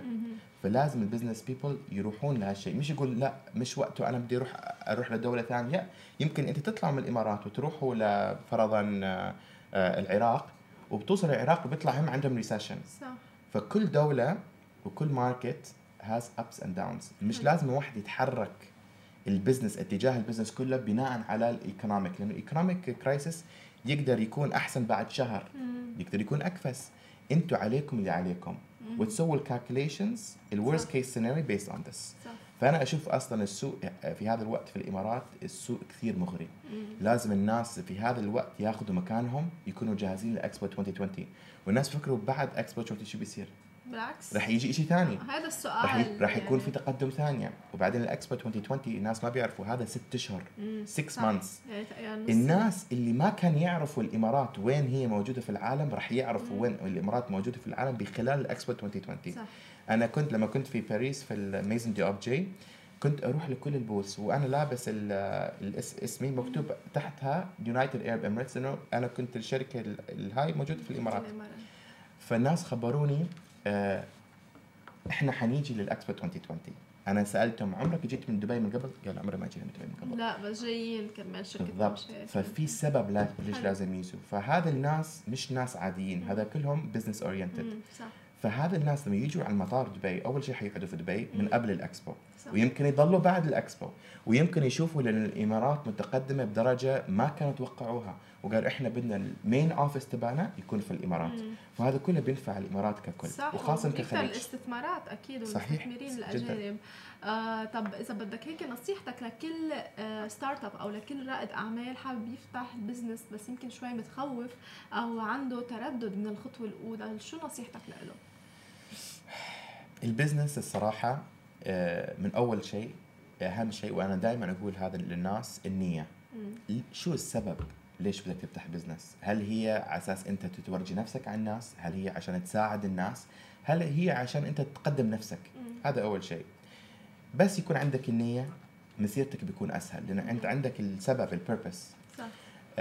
تردد موجوده بكل شيء، بس لازم الناس يتوكلوا، يعني يقولوا خلاص انا سويت دراستي، انا سويت كل شيء ولازم اجرب، ويمكن تخسر بس الخساره يكون تقدر تتحمله. يعني بمعنى اذا انت عندك مبلغ معين تريد تسوي بزنس فيها، نقول فرضا 1,000,000 درهم، ما تحط المليون كلها، حط 200,000. سمح الله شيء صار بيكون عندك باك اب بلان، ولازم يكون عندك التجربه لان التجربه هي الشيء الوحيد اللي انت تقدر تنفع نفسك. صحيح الناس يقدر يقعوا بس احنا نوقع عشان نلم نفسنا مره ثانيه and we have a second attempt. وانا القصص اللي انا احبها قصه ابراهام لينكولن، اسمه ابراهيم ففي الانجليزي ابراهام، one of the first founding fathers في امريكا، اللي اسسوا امريكا. اذا تشوف في مسيره حياته في الخساره بتقولي هذا الانسان مستحيل يسوي بزنس. يمكن اكثر من 20 بزنس خسر لين صار البريزيدنت اوف اليونايتد ستيتس. حلو، ما استسلم لانه تعلم من تجاربه. صحيح. اهم شيء. حلو، يعني لازم الواحد اكيد يخسر، واكيد بلا خساره ما في نجاح. صحيح. تلقائيا. ثانك يو ابراهيم، شكرا لانه اخذت من وقتكم. لا اكيد استانست معاكم، وان شاء الله نخليها لقاء مره ثانيه ان شاء الله. اكيد ان شء الله، واكيد لما تفتح الكافيه سماشي تي في اكيد انت اول وحده بتيجي. اكيد شور لجرب هاي الاكسبيرينس. هذا كان لقائنا مع ابراهيم الصمدي، لقونا بكره بنفس الموعد مع قهوه وخبريه. باي. رجعنا من جديد بالقمة العالمية للتسامح بدورته الثانية وباليوم الثاني من سماشي تي في، لنعرفكم شوي عن عام التسامح بشكل عام ومن وين بدأ وأي سنة تحديدا. اليوم العالمي للتسامح هو يوم احتفال سنوي أعلنته اليونسكو بعام 1995 للتوعية بمخاطر التعصب، بدأ ب 16 نوفمبر. وسنة التسامح أعلن صاحب السمو الشيخ خليفة بن زايد آل نهيان رئيس دولة انه عام 2019 هو عام التسامح. طبعا عام التسامح اللي نحن موجودين فيه ومحظوظين موجودين بدولة الامارات العربية المتحدة، وخاصة اليوم تحديدا بتغطية هيدا الحدث اللي كتير كبير. وطبعا تقسم لاجزاء عدة، وفي تسامح بأجزاء عدة أو يمكن فقرات عدة، ومن بين التسامح بالمجتمع. هذا التسامح بالمجتمع كتير مهم، خاصة مع كل يمكن العائلات أو حتى المحيط اللي نحن عايشين فيه، إن كان المحيط الصغير أو المحيط الكبير. وبنعرف نحن بدولة الإمارات في أكثر من 200 جنسية، فقد ايه هذا بشكل عامل أساسي بالتعرف على كل الكالتشر والعادات والتقاليد مع كل الجنسيات والتعايش يمكن معهم. صحيح. بصراحة أنا يعني شبه خلقانة هون، أنا ربيت بدولة الإمارات العربية المتحدة، صار لي فوق 20 سنة هون. ما بتتخيلي قد ايه انغرست فيني موضوع قيم التسامح لا شعوريا بسبب هاي الاختلافات بين معظم يعني كل الأطياف من الأديان والأعراق وإلى آخره. مثل ما قلتي في فوق ال 200 جنسيه بدوله واحده. نحن بنشوف حتى بمجال العمل بكل المجالات دائما عم نحتك مع هدول الناس، فلا شعوريا انت بدك تقبلي هذا الاختلاف، وانا بتوقع انه التسامح هو حب لهذا الاختلاف بغض النظر عن عرقك، عن دينك، عن جنسيتك. صدقا بدوله الامارات يعني انا ما عندنا موضوع انه نسال حدا حتى عن دينه صح. او انت من وين او من وين يعني جاي. كثير في ناس يمكن حتى بتاخذ هذا السؤال من باب انها تفتح كونفرزيشن، اتس كونفرزيشن اوبنر، بس انا من الاشخاص مثلا اللي ما بحبوا لهذا السؤال اللي هو انه من وين انت، لانه بتوقع انه هلا طبيعه البني ادم اول ما يشوف حدا بده يحطه بخانات، بده يحطه بكاتيجوري من وين انت او لهجتك مبينه من هون بالضبط. او هيك حتى بالضبط. لو هو ما بيعني له الشخص من وين صحيح. بيكون بس خلص تلقائيا يمكن مع غريزه الانسان بتخلق بس قد ايه المجتمع هون تحديدا علمنا انه نحن نتقبل الاخر، اراء الاخر وما نعلق فيه، وهذا بحد ذاته تسامح طبعا، لانه انت لما تحترمي اراء الاخر ولما تحترمي من اي دين جاي، من اي عرق، من اي جنسيه، ما بهم، المهم هذا انسان صح مهم تفكيره شو، المهم المعامله معه كيف. يعني ما بعرف انا شو اكثر من انه مثلا عملوا مسجد اسمه مسجد مريم بنت عيسى، قد ايه حلو هذا الشيء، قد ايه يعني طبعا لما الحكومه، انا بقول الحكومه دائما هي مثل الاهل صح، فبالتالي انه هي اللي عم تربينا على هي القيم، هي اللي عم تزرع فينا هدول الصفات وهي القيم وكل هالشغلات هي، فبالتالي لما الحكومه تكون عم تعمل مثلا بنت مسجد اسمه مسجد مريم بنت عيسى، لا شعوريا انت بده يصير عندك تسامح مع كافه الاديان صح ولا لا؟ خطوه كثير مهمه اكيد، وعن جد الواحد لما يجيب هيدي دغري هيك بهم البدن الواحد صح. وخاصه كنت عم تحكي انت قد ايه دور الدوله، امبارح كان معنا انترفيو رح ينعرض بعدين على سماشي تي في مع شرطه دبي تحديدا، وسالت الضيف اللي كان معنا وقلت له هل مثلا التسامح هي غريزه بتخلق مع الانسان او هي يمكن تقاليد، عادات، ثقافات الواحد لازم يكسبها طبعا صحيح. ولازم الدوله قد ايه هي دورها كثير مهم بنشر هذا الثقافه بين المجتمع، فقال لي انه لازم يكونوا الاثنين موجودين صحيح. لازم طبعا الانسان بيخلق مع غريزه التسامح، بس اذا كان محيطه في مشاكل، محيطه او حتى الدوله الحاضنه تبعيته ما عم تدعي دائما للتسامح، مع قبول الاخر، مع قبول الاديان، مع احترام كل الاراء، ما رح ينتج يمكن اخر شيء شخص متسامح مع الاخرين وحتى متسامح مع نفسه. فقد ايه دور الدوله كثير مهم طبعا بنشر هذه الثقافه جدا. بصراحه يعني نحن محظوظين وجودنا هون، لانه عم تنغرس فينا هي الثقافه يوم بيوم حتى مع كل المبادرات اللي عم بيعملوها. وجودنا هلا بالقمه العالميه للتسامح بدورته الثانيه اسماء كبيره كثير مشاركه، فلما بتشوفي هي القاده هن قدوه بالنسبه لنا، صاروا لما بنسمعهم عم بيحكوا الحديث اللي موجود، يعني المناظر اللي عم نشوفها حتى هون جدا مؤثره جدا صح. حلوه لما بتشوفي رجال الدين يعني وهن لهم كلمتهم بالمجتمع، بالدوله والى اخره، فلما بتشوفيهم مجتمعين بصوره واحده، مجتمعين عم بيحكوا مع بعض طبعا من كافه الاديان بالضبط، صوره كثير حلوه صحيح. اكيد. واذا بننتقل للتسامح بالتعليم، التسامح بالتعليم وبالمناهج التعليميه قد ايه لازم هو يمكن ينغرس بكل طفل عم يتعلم بالمقاعد المدرسيه. هلا يعني انا كمان بنرجع بنقول انا درست هون، فبالتالي المناهج لما تكون عاملينا فيها روح التسامح، معناتها انت رح تتعلمي من كافه الثقافات، من كافه حتى الاولاد لما بيشوفوا عده الوان صح، عده لهجات، عده لغات بقلب صف واحد. يعني انت لما بتشوفي بالامارات مثلا غير بلاد ثانيه، بتفوتي في كل الاعراق، في كل الجنسيات مختلفين وكلهم رفقه، يعني الواحد بيربع بالضبط. وبصراحه يمكن انا كنت اخذته من المسلمات لهالدرجه من كثر ما تعايشت معه، من كثر ما شفته، ولكن هلا لما عم نحكي فيه عم حس انه قد ايه مؤثر الموضوع، قد ايه كبير الموضوع، قد ايه بنشوفه بدول اخرى للاسف لسه ما بنشوفه.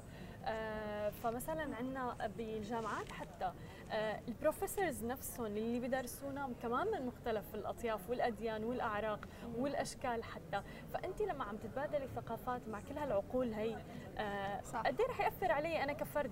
ايجابيا طبعا اكيد رح ياثر. بينما اذا انا كنت متعصبه لكلتشر معين او لثقافه معينه انا ما رح اوصل لمكان، انا رح ضلني بمكاني وما رح اكون منفتحه على الافكار من العالم الاخر. وهو طبعا هيدا الرساله اللي لازم نحن دائما نوجهها، لازم الواحد ينفتح للآخر، لازم الواحد يحترم آراء الآخر، ولازم يتقبله شو ما كان ومين ما كان، المهم هو إنسان ورأيه لازم يقوله. صحيح. إذا نجي على التسامح بمكان العمل، يمكن اللي عم نقضي بمكان العمل أو الأوفيس أو حتى الشركة اللي عم نشتغل فيها أكثر ما عم نقضي مع عائلتنا بالبيت، قد إيه لازم يكون الواحد قد إيه sometimes يعني الواحد بيواجه مشاكل أكيد، بس قد إيه مهم يكون في تسامح بمكان العمل ويمكن حتى للإنتاجية وبدون مشاكل، وحتى يعني الواحد يقدر يكمل طبعا، لأنه في مشاكل حتروحي يمكن غصبا عنك على الشغل، بينما إذا في تسامح حتى بين الموظفين بين بعضهم قد إيه هذا الشيء كثير. صحيح. مثل ما بنشوف كمان بدولة الإمارات مثلا، عندنا أول شيء فريق العمل الحلو فيه إنه لما بيكون من مختلف الجنسيات مثلا والأديان والأعراق إلى آخره. أنا عم يعني اشتغلت بشركات وحتى شركتنا يعني في أكثر من 19 جنسية بشركة واحدة مثلا. تقبلت تعايشت مع كل الناس وكلياتنا تعايشنا مع بعضنا كتيم واحد بالضبط، يعني ما عاد في كثير مختلف يعني. ومكان العمل تحديدا اتوقع جدا مهم انه تكون في غريزه التسامح تكون موجوده فيه، والقائد ومدير العمل او رب العمل يكون هو عم بيزرع كمان يوم بيوم هذا الموضوع. صح. لسبب انه مكان العمل ممكن يكون ستريسفل، ممكن يكون في ضغوطات عمل، فبالتالي انت محتاجه اتليست انه انت تكوني متقبله كل الافراد اللي حواليكي. لازم هذا واجب. بالضبط واجب تقبل الكل بغض النظر عن شيء. دائما نحن بنقول لازم الواحد يفصل بين العمل وبين الشغل. ممكن انت مثلا تتناقشي مع زميلتك بالشغل، بس بعد الشغل انت رفيقه معها يعني عادي. وهيدا بدل قد ايه لازم الواحد يكون جواته تسامح وما يخلط الامور بين بعض. وبعتقد التجارب هي بتعلم. اكيد هلا التجارب كثير بتعلم. يمكن عالم يمكن ما ربيت هون، انت ربيتي هون. أكيد. شفت العديد من الجنسيات. صحيح. في عالم اول ما تجي مش كثير يعني بتنخرط بالمجتمع دغري. انا مثلا تقريبا 3 سنين شوي بدوله الامارات، طبعا عندنا ما في هالقد كل الحضارات والكالتشر. اول ما جيت طبعا انه هي هيدا غير هيك، بس بعدين خلص انت بتتعودي. وبتصير اذا ما شفتي جنسيات اخرى او ما شفتي عادات وثقافات اخرى في شيء غريب. انا ما فيني ضلني بس بعاداتي، مش عايش لحالي بالعالم. ولسه الحلو بتوقع سوري بس بنقاشنا انه في يعني وجهه اراء مختلفه اللي هو او خبرات خلينا نقول مختلفه واكسبيرينس مختلفه. يعني انت تجربتك هون مختلفه جدا. صح. عني انا مثلا ربياني هون، انت واصله لك 3 سنين، فكتير حلو الصوره اللي عم ننقلها. اكزاكتلي. فقد ايه الواحد مهم يربى طبعا ببيئه حاضنه لكل هيدي الجنسيات وبيتفهمها لما يكبر. بالضبط. وطبعا ما اخذت معي وقت، اخذت معي يمكن شي سنه لاتقبل كل العادات والتقاليد، لانه هي بتختلف. عرفت علي؟ بتختلف بين عادات وتقاليد، بتختلف حتى بين دول مجاوره. طبعا كيف عم نحكي بين دول بعيده، قارات مختلفه. صح، قارات مختلفه. يعني اوقات بلاد جنب بعض بيختلف حتى بين بلد معين. اذا تربيه بتختلف عن تربيه بتختلف الازواج لما بيتزوجوا مثلا، بتشوفي جايين حتى لو من نفس البلد، حتى لو من نفس المدينه او الى اخره، لانه طريقه التربيه غير. بتلاقي في صدمه باول مرحله من الزواج. فانت ما بالك مثلا بعدين انه عم تحكي نحن عن مجتمع كامل يعني يصير في تسامح، يصير في تعايش فيه. واذا بدنا نطلع يمكن على الموضوع من باب الانتاجيه بالعمل وهيك، بتوقع موضوع التسامح حتى بيأثر على الاقتصاد، بيأثر على الانتاجيه وبيرفع منا. فبالتالي نحن لما انا اكون متسامحه بشغلي مع الافراد اللي موجودين، انا متاقلمه اكثر، رح تصير تعلى انتاجيتي، بالتالي الايرادات للشركه رح تزيد وللبلد كامل. صحيح. بالضبط. هلا انتقل من التسامح للعمل. صحيح. التسامح بالثقافه اللي هي تبادل الثقافات. قد ايه مهم التسامح بالحوار بيناتنا وتحديدا بمجال الثقافه. شو رايك؟ حلو. الثقافه مش بس كمان اذا ناخذها من غير ناحيه، بالثقافه حتى بالتدريس وحتى بالكتب اللي نحن بنقراها، حتى بالاخبار اللي نحن بنقراهم، قد ايه كمان في شيء لوحظ قد ايه دولة الامارات العربية المتحدة بكل الاخبار حتى بكل شيء بتنشر كل شيء بوزيتيف، كل شيء ايجابي، ما بدنا شيء سلبي، لانه هيدا الايجابية طبعا بتشجع العالم انه تضوي طبعا على دولة الامارات وتشوف قد ايه في قصص ايجابية. نحن كل يوم بصير في عندنا ايفنت معين، كل يوم في شيء عم بيروح للعالمية من مدينة دبي تحديدا، كل العالم حتى عم تجي لعنا لتشوف كل هيدي الحضارات وحتى لتشوف كل هيدي التغطيات اللي نحن عم نغطيها. هيدي الحالة ثقافة طبعا، فالواحد الثقافة كثير مهم يكون فيها تسامح 100%. وحتى يعني مثل ما قلتي الكتب، يعني انا لما يكون عندي انفتاح على الثقافات الاخرى فبالتالي قد ايه راح يكون في اختلاط حلو بين نوعيه مثلا الكتب اللي موجوده ونوعيه الاخبار. الاخبار من ناحيه الاخبار نحن درسنا اوكي انه ايه الاخبار لازم تكون بكامل المصداقيه، ولكن اللغه دائما نحاول انها تكون لغه ايجابيه نكتب او بنحكي فيها 100%. صح، لانه بتاثر طبعا على العالم اللي عايشه هون والعالم اللي برا، يعني بتاثر نوعيه الخبر اللي عم ينزل بيأثر. فدايما لازم تنقل الصوره الحلوه اللي دايما نحن تعودنا عليها، كل يوم في صوره حلوه بمدينه دبي. صحيح، حتى بالثقافه بتوقع موضوع كمان الحوار كثير مهم، يعني بالمجتمع حتى التسامح قد ايه مهم. انه كنا عم نحكي مثلا موضوع الاستماع كثير مهم، انه نغرس هذا الموضوع، استمع ما اسمع لرد. صح. استمع وانصت بكامل قواي للشخص الفرد الاخر. صح، مش ضروري يكون رايه مع رايي، اكيد لا، بالعكس انت رايك مختلف عن رايي بحترمه، قولي رايك وبحترمك وما بقطشك. هذه هي كمان حريه التعبير، ما لازم تتعدى على حريه الاخر، ومش ضروري انت توافقين الراي، عندك الحريه انه ما توافقي. ما هي هي الحلاوه، انه نحن في فرق بيناتنا، في اختلاف بيناتنا، طريقه تفكيرك غير عن طريقه تفكيري، فبالتالي الشيء اللي بننتجه دائما بيكون احلى، وايد واحده ما بتسقف. صح، فبالتالي دائما لازم يكون في تعاون مشترك، في تسامح، لتزيد الانتاجيه، يزيد كل شيء، يعني يصير في ابداع حتى بالعمل. صح، خلينا ننتقل كمان للتسامح، نحكي عن التسامح بالاعلام، بتوقع هذا موضوع اهم شيء، هذا كثير كثير مهم.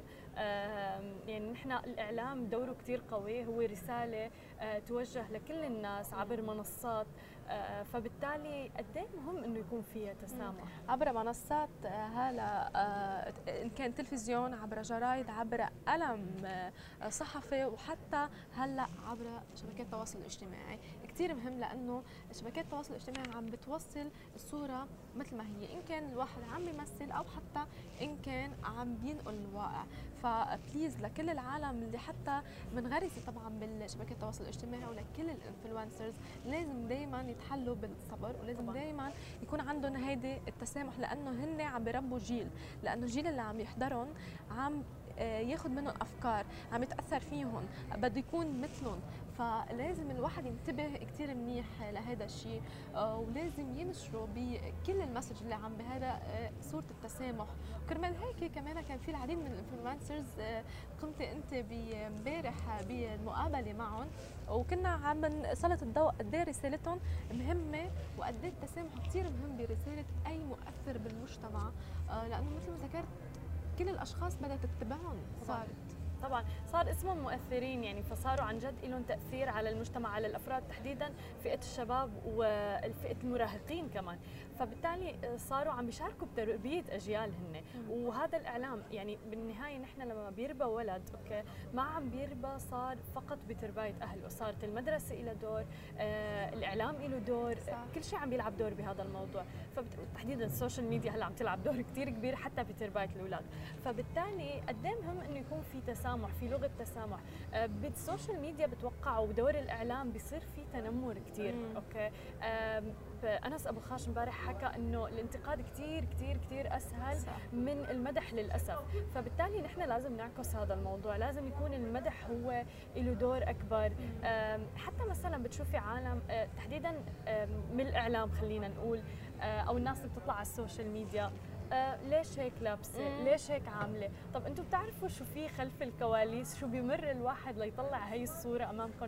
قد ايه صعب مثلا الواحد يطلع لايف، يطلع على الاعلام او الى اخره؟ قد ايه هين الواحد ينتقد، لانه بعتقد الواحد اذا واجه هول العالم ما بيقدر ينتقدهم، بس قاعد على خلف شاشه عنده هيدي الجرأه لينتقد. بعتقد لازم بعام التسامح هو 2019 خصيصا هول العالم يعني يعملوا شيء مثمر بالمجتمع، غير انهم عم بيعلقوا قصص نيجاتيف. صحيح. وبعتقد في عالم اذا منا يمكن عندها اكسبيرينس بهذا الشيء يمكن تتاثر ويصير معها مشاكل، ممكن تموت على فكره من وراء هالخبريه اذا الواحد عن جد مش عم بنزح. يعني في ناس عم تمرق حاله اكتئاب، صح، فعم بيضرروا العالم بهيدي، يعني هيدي دليل على لا تسامح بهذا. لا ندعي كل العالم انه يكون عندها صفه التسامح، لانه الانسان بيخلق بصفه التسامح وهو اللي بيطورها او هو اللي بيعدمها.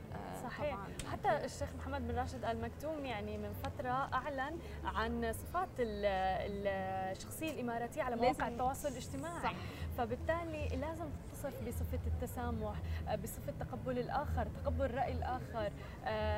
هذا موضوع كثير مهم تحديدا بتوقع على السوشيال ميديا، أنا كثير حابة نركز عليه هلا، لأنه فعلا على السوشيال ميديا الانتقادات صارت كثير سهلة، التنمر صار كثير سهل. حتى هون بشرطة دبي بيقاضوا الموضوع الجريمة الإلكترونية وأي شيء بيصير نوع من التنمر على السوشيال ميديا، وبتاخذ إجراءات مباشرة يعني. صح. ولكن كمان نحن كأفراد لازم بتوقع الاختلاف يعني نبرزه فينا، نبلش من أنفسنا جواتنا بعدنا المحيط. فبتوقع يمكن إذا بدنا نوجه خلينا نقول شغلة يعملوها المشاهدين ويصيروا ينفذوها كل يوم، اللي هي إذا بتخطر ببالهم كلمة حلوة ما يبخلوا على الشخص الثاني ويقولوها. صح. وما يحكموا على الآخرين بتوقع وينتقدوا مباشرة بدون ما يعرفوا ويحكموا على الشخص. بالضبط. صح. طبعا انت ذكرتي انه صاحب سمو الشيخ محمد بن راشد آل مكتوم لما حط صفات الشخص اللي لازم يكون على السوشيال ميديا، هذا بينبع طبعا من دور الدوله بشكل عام طبعا بتسليط الضوء على اقل شيء. يعني تخيلوا انتم عم بحط صفات لاي شخص عنده اكونت على السوشيال ميديا، كيف لازم يكون صفاته، كيف لازم يتعامل. صحيح. فهذا دور الدوله لما بتسلط الضوء على الصغير قبل أكيد الكبير. أكيد. ومعنا محمد العيدروس متحدث بالقمة العالمية للتسامح، أهلا وسهلا فيك، شرفتنا اليوم. يعطيكم العافية على هذه الاستضافة والشرف. تسلم يا رب. ممكن تحكي لنا أكثر عن مشاركتك بالقمة العالمية للتسامح كمتحدث، وعن شو بدك تحكي؟ أولا أنا جدا سعيد بهذه الدعوة الكريمة من قبل القمة العالمية للتسامح، ممتن لهم كثير على هذه الثقة، ومشاركته بتكلم عن كيف ان الانسان يحول الالم الى امل، وكيف ان اليوم نحن لازم ننظر بالنعم اللي الله سبحانه وتعالى انعم علينا ونكون متسامحين مع انفسنا اولا، ومن ثم نتسامح مع الاخرين. فاليوم دولة الامارات العربية المتحدة يعيش فيها اكثر من 200 جنسية، وهذا دليل على أن التسامح بين الشعوب والتسامح بين هذه الدول. وبلادنا اليوم تشجع الشباب وتشجع كل فئات المجتمع بأن يفهمون شو معنى التسامح، لأن اليوم طبق هذه القيمة بيساهم في نشر السلام، التعايش، المحبة بين الدول والشعوب. صحيح. بس كيف، خلينا نحكي كيف يبدأ الواحد بالتسامح مثل ما حكيت الداخلي، وهو بتوقع هذا أهم شيء يمكن اللي يبدأ الواحد فيه. أنا عندي مبدأ دائما أمشي فيه، إنه ما أقارن حياتي بحد، أقارن حياتي بنفسي. إذا أنت مثلا اليوم قصرت في شيء ما تأذي نفسك، أوكي إيلس مع عمرك، شوف شو الأخطاء اللي سويتها وبعدين ابدأ تسامح مع نفسك. حلو. فتسامح مع النفس هذا شيء ضروري. صحيح. في ناس مثلا لازم مثلا أتسامح مع الناس أول، لا. صحيح. لازم تبدأ بنفسك أنت أول، لأن إذا جت قناعة بنفسك وتأمن بنفسك كل شيء بيتحقق. صحيح. كثير في ناس بتحط عقبات قبل ما تشوف الشيء الإيجابي، يعني أول ما تشوف، بينما في ناس مثلا بتشوف الفرص قبل ما تشوف هاي العقبات. قد ايه مهم الواحد فعلا يوصل لمرحلة انه يتجاوز هاي العقبات، ما يشوفها اول شيء يعني، ويشوف مثلا الشيء الجيد الايجابي اول شيء، ولوين بتوصلوا هاي الامور؟ شوفي كلنا عندنا تحديات، انا لين اليوم عندي تحديات على فكرة، اسير المستشفى، اخذ ابر كل شهر، واعيد كل شهر، مرات اروح 4 مستشفيات في يوم واحد، ففي تحديات يومية. لكن النقطة المهمة هي إنه ليش أخلي هذه التحديات تتحكم فيني؟ صحيح صحيح. عرفت كيف؟ صحيح. عندك تحديات حولها لفرص. صح. هذه التحديات أول شيء يعني مثلا أنا ما أصير الموعد مثلا أتحرك، زين ترى أمشي، عرفتي؟ تخالط ناس، ممكن هذه التحديات بتخليك تصير المستشفى تشوف ناس أخص عنك. صح. عرفتي؟ صحيح. تحمد ربك إن أنت أحسن عنهم. صحيح. ويوم تعود عمرك على الرضا والقناعة، التحديات بتنمحي، بتكون في تحديات ولكن بالنسبة لك بتكون عادية. صحيح. عرفتي؟ بتنظر للجانب الإيجابي، بتنظر للكوب اللي فيه الماء. صحيح. في ناس ينظرون لنا النصف، مليون بالمية فاضي. أنا بالنسبة لي جالس أترسه كل يوم. صح. ما شاء الله عليك، قدوة عن جد، ممكن يعني كلياتنا بنطلع عليها من أول ما شفتك، والابتسامة ما شاء الله مالية وجهك. هذا الشيء كلياتنا بنطلع عليه، كلياتنا بننظر له يعني كقدوة بالنسبة لنا، وتحديدا فئة الشباب. تعلمناه من الإسلام، من ديننا الإسلامي اليوم، الابتسامة في وجه أخيك صدقة. صحيح. واكتشفت أصلا الابتسامة هي السر لكل شيء. حلو إنك تبتسم. صحيح. وبتوقع هي اللغة اللي الكل بيفهمها، من جميع الأطياف، من جميع الأديان، من جميع الأعراق، هي الابتسامة. صحيح. طيب إذا بدنا نحكي أكثر عن كيف نحول الألم لأمل، وتحديداً خلينا نركز مثلاً على فئة الشباب اللي أمامهم مستقبل مثلاً كتير كبير، شو النصيحة اللي بتوجه لهم إياها؟ اليوم نحن في دولة الإمارات عندنا المؤسسة الاتحادية للشباب، وهي مؤسسة تعنى للشباب ومن الشباب إلى الشباب. طبعا مديرها سعادة سعيد النظري، وأيضا نفس ما نعرف نحن أن أصغر وزيرة للشباب معالي شم المزروعي. صحيح. يعطيها الف عافية وعلى جهودهم الجبارة في تمكين الشباب. فاليوم عندنا مركز الشباب أبوظبي، أكبر مركز شباب في العالم، وطبعا هذا المركز في له مساحات مخصصة للشباب، سواء مبادرات للشباب يقدرون يطلقونها من خلال الحاضنة، حاضنة الشباب الموجودة في هذا المركز، وفي مساحات عديدة موجودة هناك في هذاك المركز بالنسبة لمركز الشباب أبوظبي. وأيضا في يكون رؤية أنهم ينشئون مراكز على مستوى الإمارات كلها. مركز شباب دبي هو أول مركز شباب تم إنشاءه مثل ما نعرف في أبراج الإمارات. صحيح. وأيضا سيتم إنشاء مراكز في الشارجة، في عمان، وأم القيوان، وراس الخيمة، والفجيرة. فهذه المساحات اليوم نحن لازم نستغل طاقاتنا فيها. صحيح. عرفتي؟ مثلا الصبح يكون عندك جامعة، تخلص جامعة تسير يعني ساعة ساعتين تحاول تتعلم. في بعد على فكرة في مثلا مركز أبوظبي للشباب ما شاء الله يعني حاطين كمبيوترات وفي كل البرامج، فوتوشوب يعني ما في شيء يعني لازم تدفع عليه عشان تدخل. بالضبط. كلنا مقرين لنا عشان نحن نطور مهاراتنا، يعني كل شيء موجود، بس انت لازم تسعى وتبادر وتجتهد، وكل شيء يتحقق باذن الله مع الاصرار والعزيمه والاراده والهمه. صحيح. انا فعلا انا كثير بحب مراكز الشباب، جدا ممتعه، جدا حلوه، حتى التصميم اللي جوا بيفتح النفس للابداع، ويعني الصدمه كانت انه كله مجاني، فبالتالي الاستديوهات مجهزه، اذا حدا بده يروح يصور شيء كله موجود ومجهز، حتى اجتماعات عم بتصير هنيك بين فئه الشباب، ومتحدثين عم بيروحوا بيحكوا حتى هنيك، ملهمين ورواد اعمال. طيب إذا بدنا نحكي عن تسامح، كيف زرعته فينا دولة الإمارات؟ فيها حوالي أكثر من 200 جنسية بمكان واحد، نحن ربيانين بين بعضهم. هذا المبدأ الشيخ زايد طيب الله ثراه كان حلمه، الله يرحمه الشيخ زايد قال هذه أرض الله سبحانه وتعالى، يعني معناته أن نحن نرحب بالكل، كل الأطياف وكل الديانات، كل شرائح المجتمع اليوم.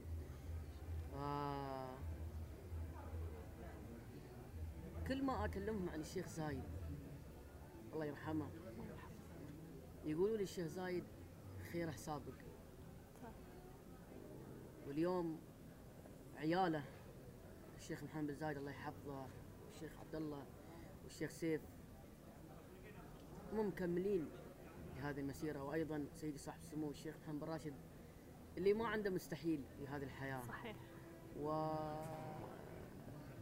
والبداية هي بدأت في القيادة، إنها كيف اليوم تزرع هذا الشيء في وزراء، في معالي.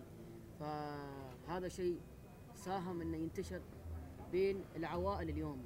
صحيح. بين الأهالي، بين الناس. فكل حد صار يميل الإمارات يعتبرها بلاده. تماما. انا نرحب فيكم كلكم. تسلم يا رب. فعلا صدقا يعني انا ربياني هون، وفعلا بالنسبه لي يعني بلدي الاول حتى الامارات. لما بغيب عنا اسبوعين بحس اني مشتاقه وبس بدي ارجع. يعني لما بنشوف المنظر من الطياره بتشوف انه يعني كل هاي الامور انغرست فينا، حتى انغرس فينا انا ربياني بالمدارس هون، بالجامعات هون، موضوع التسامح بين جميع الاطياف والاديان والاعراق، حتى بيننا وبين كمان المواطنين ما بحياتنا حسينا بفرق. ويعني مثل ما حكيت يعني بابا زايد نحن ربينا على كل الصفات والسمات اللي علمنا عليها، وتحديدا فئة التعايش والتسامح ما بين الأفراد. طب إذا بدنا نحكي حتى عن مثلا خلينا نحكي عن السمات، من فترة طلعت موضوع الشخصية الإماراتية كيف تكون على السوشيال ميديا اللي أطلقها سمو صاحب الشيخ محمد بن راشد آل مكتوم. إذا بدنا نحكي مثلا عن هي تقبل الآخر قد ايه مهم، وتحديدا بمجال السوشيال ميديا حاليا اللي مكتسح كل العالم. هاي رسالة مهمة أوجهها لرواد التواصل الاجتماعي. قبل ما تطلق محتواك اتذكر الشيخ زايد طيب الله ثراه. أنا اليوم نحن مسؤولين على كل شيء نسويه. سيدي صاحب السمو الشيخ محمد زايد قال لما تسافر برا ما بيقولون فلان وفلان، يقولون من الإمارات. صح، ابن الإمارات.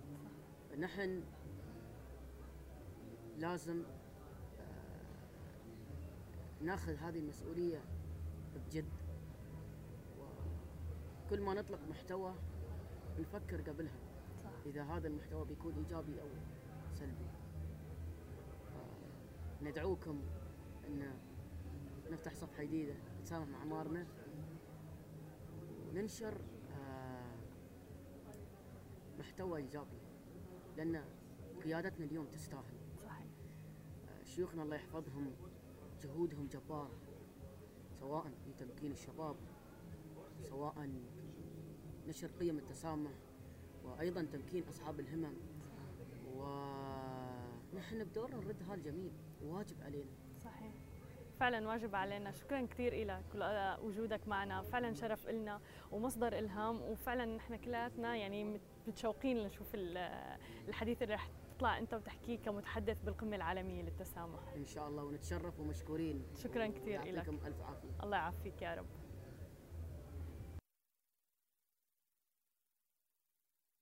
رجعنا لكم من جديد بحلقه قهوه خبريه اللي بيطلع عليكم طبعا كل يوم.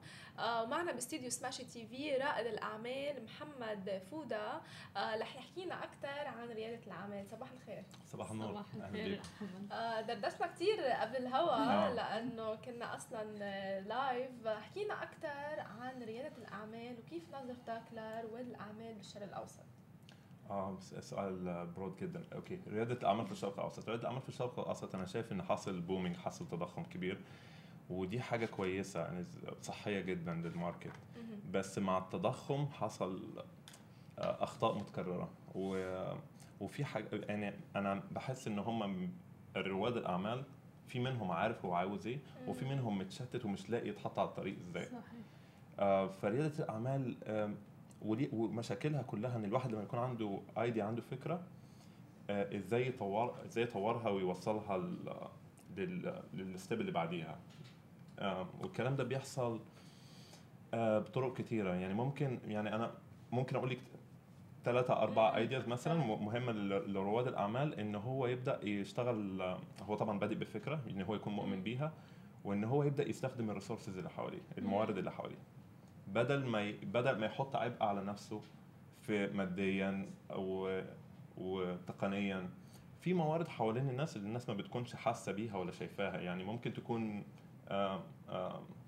واحد صاحبك بيعمل حاجه انت محتاجه تعمليها تدخليها في use it، حاجه عندك سبيس عندك في البيت انت مش مستخدماها، في ناس بتصور فيديوز في البيت، في ناس بتعمل حاجات، في ناس بيكون عندها غرفه فاضيه بيبدا يجيب فيها يحط فيها حاجات ستوك سو هي كانسل ات، مش هيقعد يفكر اجيب بقى ستور من فين ومخزن لان في ناس بتفكر بالطريقه دي. المخ حاجز تقريبا، هو المشكله ان المخ دايما بيضحك عليكي، ده حاجه طبيعيه. المخ دايما بيقول لك على المشاكل قبل المزايا علشان يخليك ما تعملش حاجه فهو يرتاح. المخ على طول بيعمل كده في البشر، المخ بيحاول، المخ ذكي جدا انه بيحاول دايما تستور الانرجي بتاعته مش ما تقعديش تبوظي تضيعي طاقه وتقعدي بقى تشتغلي 12 ساعه في اليوم و14 مش فاضيين. فبيقعد يقول لك على المشاكل اللي عندك اللي ممكن تقابليها، المشاكل الماديه والمشاكل اللي مش عارف ايه ومش عارف ايه، فانت بتبداي تعملي مع ان فانت تبداي تقولي انا هعمل الفكره دي اوكي هتكلفني كذا في الشهر، طيب انا ما عنديش كمبيوتر شاشته كبيره، ما عنديش بروسيس مش عارف ايه، طيب بقى كل العوائق الواحد بيشوفها، كل العوائق بتبداي تطلعيها فتقولي خلاص طب انا هعملها السنه الجايه بقى لما اوفر شويه فلوس. وفي واحد بدا بحاجه عنده فهو السنه الجايه هو سابقك بسنه والسنه اللي بعدها هو سابقك بسنه. كيف هيك عقلنا حلو بهيدا انه كيف الواحد بيتحدى عقله كله، احنا نعرف شغلنا ايوه. شفتي اللي كنا بنتكلم عليه قبل الهوا لما بقول لك اللي بيشتكي هيفضل بيشتكي في اي وقت، دايما في نوعيه الناس اللي بتشتكي وبتلوم الظروف. لما كنا بنتكلم على اي حاجه حوالينا الناس دي مشكلتها ان هي دايما بتفكر ان المشكله في الحاجات الخارجيه، الجو وحش، الدنيا زحمه، مفيش فلوس الشهر ده، انا مش نايم كويس، هو هيلاقي سبب ان الحاجه ما حصلتش.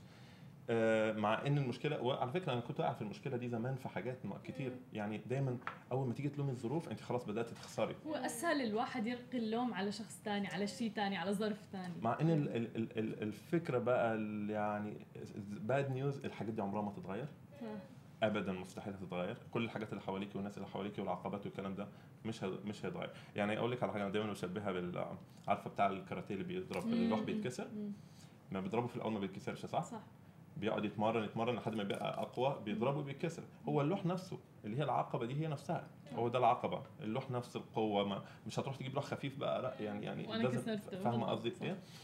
فهو ده اللي بقول لك، اول ما تبداي من جوه بقى تغيري المايند سيت بتاعك، ومن جوه الشفت يحصل من جوه، كل حاجه ثانيه بتتغير، كل حاجه ثانيه بتتغير، الدرايف هيتغير بقى، والمجهود اللي انت هتبداي تبذليه هيتغير. فاكبر مشكله في ريادة الأعمال مش متوجهة إن الناس مش قادرة تبدأ بأقل حاجة، فالناس عندها أفكار كتير جميلة وبدأ تطبقها على السريع، عايزة تطبقها بسرعة أو مش قادرة تطبقها لأسباب وهمية هم حطوها لنفسهم كتيرة جدا. ويمكن الناس بلش تفكر إنه أنا بدي بلش كبيرة، والمفروض الواحد بلش صغير خطوة خطوة. لازم يمكن أهم شيء الواحد لازم يتحلى بالصبر، ده لازم الصبر، ولازم تغلط ولازم تعمل، يعني الغلط ده أصلاً المشكله في حاجه ان الناس التفكير من الواحد وهو صغير لما بيغلط بيقولوا له غلط وانت عملت غلط وكده، بدل ما يقولوا انت بتتعلم، فهو الناس بتكبر على فكره ان انا المفروض ما اغلطش. صح، لا بالعكس لازم اغلط، فانت طول ما انت ما بتغلطش طول ما انت ما بتتعلمش، البروسيس كده 100%. تقول انا ما بغلطش، ما بعملش حاجه غلط، يبقى انت ما فهمتش حاجه او ما اتعلمتش. دي المشكله الكبيره. الناس خايفه، الناس بتخاف من الفيل، الناس بتخاف ان هي من رفض، والرفض ده مشكله. ما هو الرفض ده الجادجمنت بتاع الناس اللي هم اللي حواليك، اللي هم اصلا مش هيعملوا حاجه، اللي هم مش عارفين. الموضوع الموضوع كبير جدا. يعني شفت was discussed في الكتاب اللي هو بتاع باور اوف هابت، ان الناس شغاله على الاوتو بايلوت طول الوقت، شغاله على الاوتو بايلوت 90% من اليوم، يعني نسبه رهيبه، نسبه مخيفه. فكل اللي حواليك اللي هم بيعملوا لك جادجمنت، دول اللي بيقولوا لك بيحكموا عليك وعلى افكارك وعلى ارادتك وعلى احلامك، هم اصلا فكر فيها، هم اصلا عايشين 90% من حياتهم بيعملوا حاجات يعني يمكن صح. يمكن هون خلينا كمان ننتقل لموضوع النصيحه. هلا الناس عم تاخذ نصيحه من اي حدا واي شخص، مثلا تحديدا على السوشيال ميديا، مين ما كان موجود على السوشيال ميديا. وانت من الاشخاص مثلا اللي كتير فعالين على مواقع التواصل الاجتماعي، ففعلا بكلمتك هي انه انا انتبه لمين من مين اخذ النصيحه، شو العوامل اللي لازم اطلع عليها قبل ما اسمع لحدا واللي يكون عم بيوجه لي انه اعملي هيك او ما تعملي هيك او انت عم تعملي بغلط بحياتك. الموضوع ده جميل جدا. موضوع النصيحه ده زي ما انت بتقولي الناس اللي هو المينتورشيب ده، يعني دلوقتي كما ترند كده مع الانتربرنورشيب، مع رياده اعمال طلع المينتورشيب. والناس مشكله انا بصراحه ما بحط حاجات بحس ان هي، انا حاسس ان هي شويه واجب اكتر ما هي، بس انا لما بحط، انا لما بقعد ادي طاقه ايجابيه هي بتساعدني الاول، صح، بتبنيني من جوه، فانا ببقى بحس ان انا unstoppable. دي نظريتي مع نفسي، يعني الصبح ما بقعد فاي ابصر كونتنت من ناس انا عارف ان هم عملوا. انت اقول لك المينتورشيب والنصيحه سهله قوي، تشوفي واحد انت عايزه تبقي زيه او واحد عمل الحاجه واساليه، خلصت كده، ما تقعديش.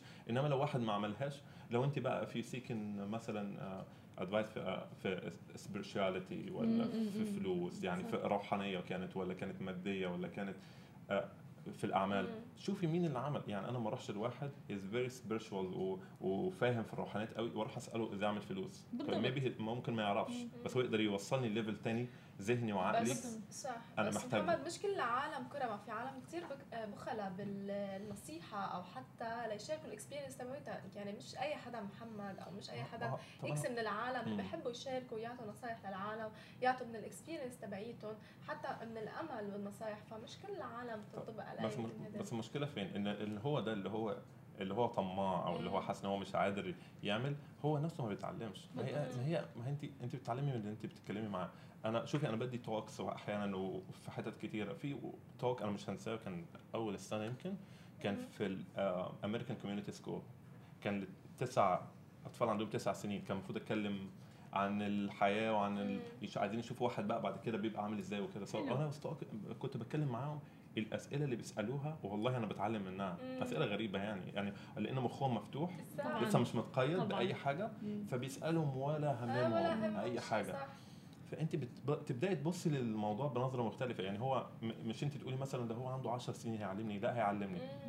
فلو انا مش هتكلم مع حد وهقول لا ده انا عندي ثقافه وعندي علم وعندي كونتنت وانا مش هديهولك ومش هديهولها وانا اخليه لوحدي، انا مش هتعلم اصلا. لان شفت اول قبل الهوا لما كنا بنتكلم الكونفرزيشن بتتفتح، هي انا بديكي معلومه وانت بتديني، وهي انا بحس ان الطاقه اصلا يعني بتلف حوالين الناس. هي ما فيش حد بينتج الطاقه اصلا، اكيد بالضبط، الطاقه دي ما حدش بينتجها، هي موجوده في الكون بتتحرك بالضبط. فبدك تحبسيها لحالك، ما هتاخدي شيء من الاخرين، مش هتقدري تاخدي بالضبط كده.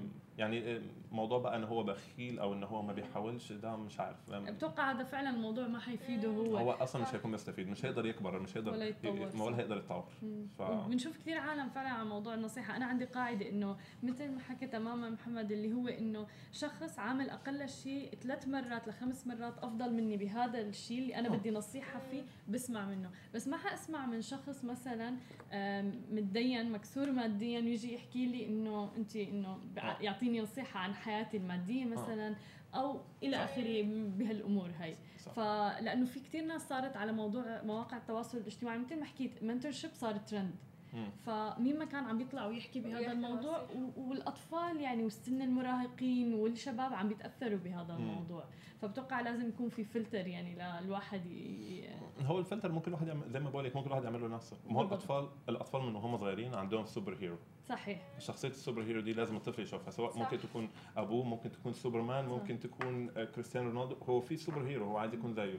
فهو بدا اول ما بيتحط السوبر هيرو ده قدامه، هو لوحده، هو لوحده بالانتنشن بتاعته، بيبدا هو عايز يكون ايه، صدقيني. بس انت لما تروح للاتجاه بتاعك، سواء كان رياضي، سواء كان سياسي، روحاني، بزنس، انت لازم تنقي بقى الاحسن حاجه فيها. يعني ايه اللي يخليني لو انا عايز ابقى، يعني هقول لك على حاجه، لو انا عايز ابقى لعيب كوره، ايه اللي يخليني ما ابصش لميسي وكريستيانو؟ ايه اللي يخلينيش ابص الاول لواحد؟ يعني ليه بقى ابص على واحد بيلعب مثلا لسه هنا درجه، يعني حواليا لسه مش كبير، واي ودنت يعني لازم اشهد شو تستارز. الواحد يطلع لقدام. طب لنعود شوي للاستثمارات بدول مجلس التعاون الخليجي وبالهون بالمنطقه العربيه بشكل عام.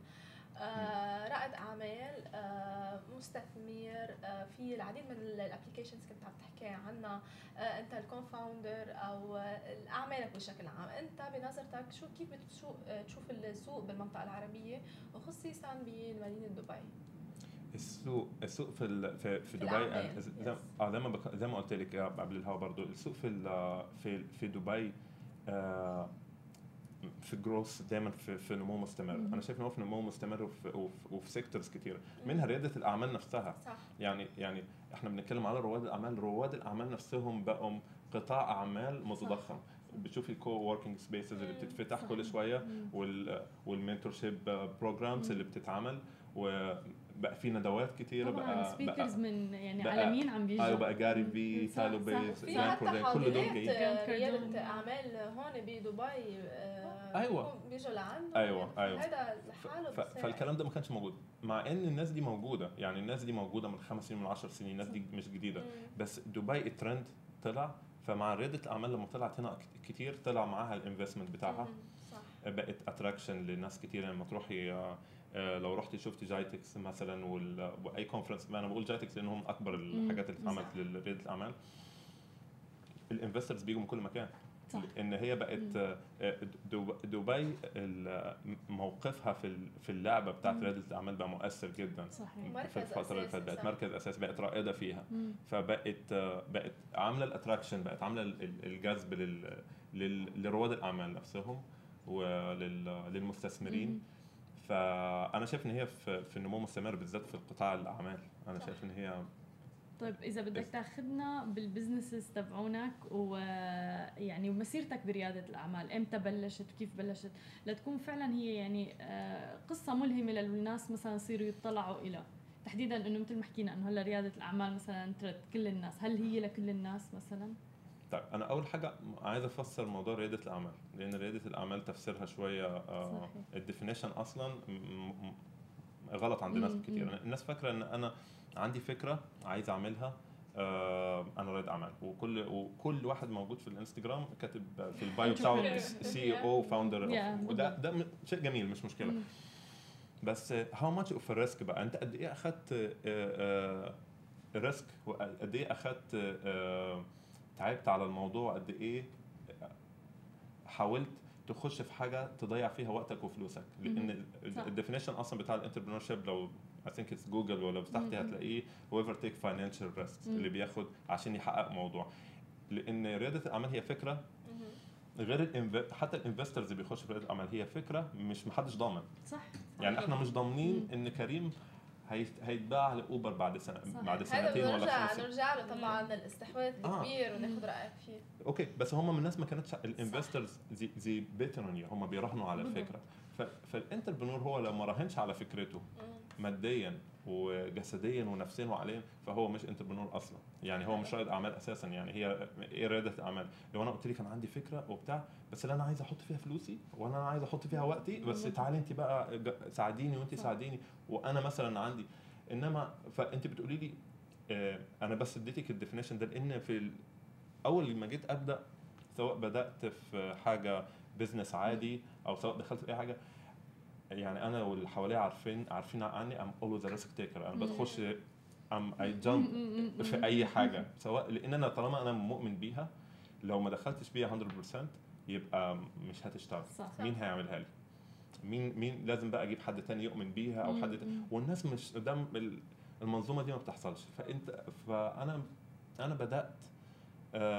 بدات صدفه في الاول. يعني عملت كان حاجه قبل ما اخش مثلا في الكونستراكشن وفي كده.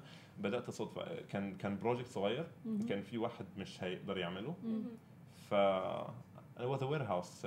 كان في انا كنت عاوز اعمل شركه قبليها بفتره، وكنت عملت ورق الشركه وكده، وقلت اعمل ازاي، قعدت بقى ادرس البيزنس بلان وكل الكلام ده. انا هذا جاي ويز مي كان من قال لي هيجيب انفستور من المانيا وهنخش وكده. انا didn't happen but I had the plan. عندي بلان، انا فيجواليزت، انا عارف انا عامل ايه بالظبط، انا عارف عقليا وفي قدام، وكاتب 5 سنين قدام انا هعمل ايه. ودي حاجه مهمه قوي كرائد اعمال اصلا، تحط كمان الاهداف ولبعد كذا سنه، يعني اهداف مينيمم 5 سنين صح؟ ايوه، لانك انت لازم تكوني عارفه ماديا واجتماعيا وكل الحاجات اللي هتاثر عليكي قدام دي، تكوني فاهمه انت رايحه فين. دايما انت بتروحي مش بتعبي بترول وانت رايحه مشوار، بتكوني عارفه ان ده هيوصلك كده يعني. أكيد. نفس الفكره الكونسبت بس على شكل سكيل كبير. فهو ما كانش عارف يخلص الحاجه دي. It was a project for Samsung في أبوظبي من زمان، حوالي 8 سنين. ف small task كان مثلا زي شهر شهرين، فانا اخدته منه عملته. بعدين ما كانش عندي company، ما كانش عندي حاجه، ف I did it بقى. I poured my heart into it، عملتها بكل وقتي بقى، وقتي ورحت هناك وقفت عليه وكده، والصبح وليل. ف they were so happy، كانوا فرحانين مني جدا.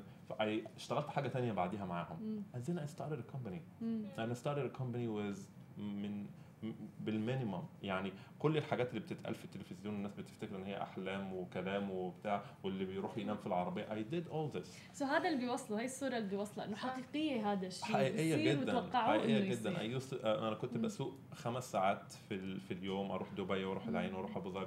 انا have to sleep in my car, sleep in my office. so what؟ ما هو انت لو مش هتعمل كده ما راح توصل طبعا لهدفك. this is how it started. and بعد كده دخلت في اكتر من سيكتور تاني، اي حاجه بحبها او شايف فيها يعني امل في ان هي تكبر، انا ما عنديش اي مشكله ان ابدا فيها. از انجل انفستر يعني مستثمر انت، او تحديدا الانجل انفستر، يعني في سمات لازم تكون موجوده فيه. شو الصفات اللي لازم تكون موجود فيه، وكيف رواد الاعمال ممكن يلاقوا الانجل انفسترز؟ انا هقول لك على حاجه. انا كنت انجل انفستر، وانا I raise money from angel investors. فانا كنت مره الانجل انفستر وكنت مره رائد اعمال. لو انت رائده اعمال وعايزه تعرضي الفكره بتاعتك، هو طبعا في انواع للانفستمنت، في البي سيز وفي الانجل انفستر. خلينا نقول الانجل انفستر. الانجل انفستر ده اذا مش هيقدر، إذا هو مش يعني أنت مش شايفة إنه هو عنده value كبيرة، قيمة، يمكن الموضوع ما يكونش بس فلوس يعني. صح. يعني يستحسن إن الانجل انفستر يكون ليه قيمة تانية غير الفلوس، لأن هو الفلوس اللي عندك مش كتيرة. أو connections. يعني أي حاجة ممكن تكون knowledge، ممكن تكون consultancy، ممكن يكون فاهم، ممكن أنت قاعدة تعملي في let's say في whatever في الآي تي، وعندك واحد expert على الآي تي هيقدر يقول لك فين الحاجات. واحد في البيوتي وعنده. so it really depends.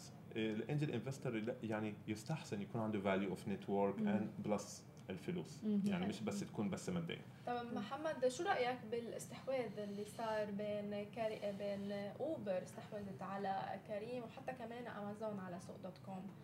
فقد ايه بتلاقي من دبي عم تنطلق هذه الاستحواذات الكبيرة بملايين الدولارات؟ طيب الموضوع ده شيق جدا. موضوع الاستحواذ هو بيحصل، هو تقريبا انا بشوفه مش استحواذ قوي، بشوف لا، هو في امازون I think امازون الفكره بتاعتها هي استحواذ اصلا على الماركت، يعني هو امازون بيشتروا حاجات كتيره في كل المجالات. صحيح. لان هم حتى بيقولوا، او هم لان هم فاهمين البيزنس جدا، يعني they're experts. فهم بيقولوا حتى ان ممكن بعد 10 سنين ما يكونش في امازون. يعني تصوري هو اكبر واحد في العالم في الماركت، بس بيقول انا ممكن بعد 10 سنين I could be replaced. ممكن حد تاني يكون مكاني، لان من 10 سنين اوبر ما كانتش موجوده، من 10 سنين غيره ما كانش موجود كده.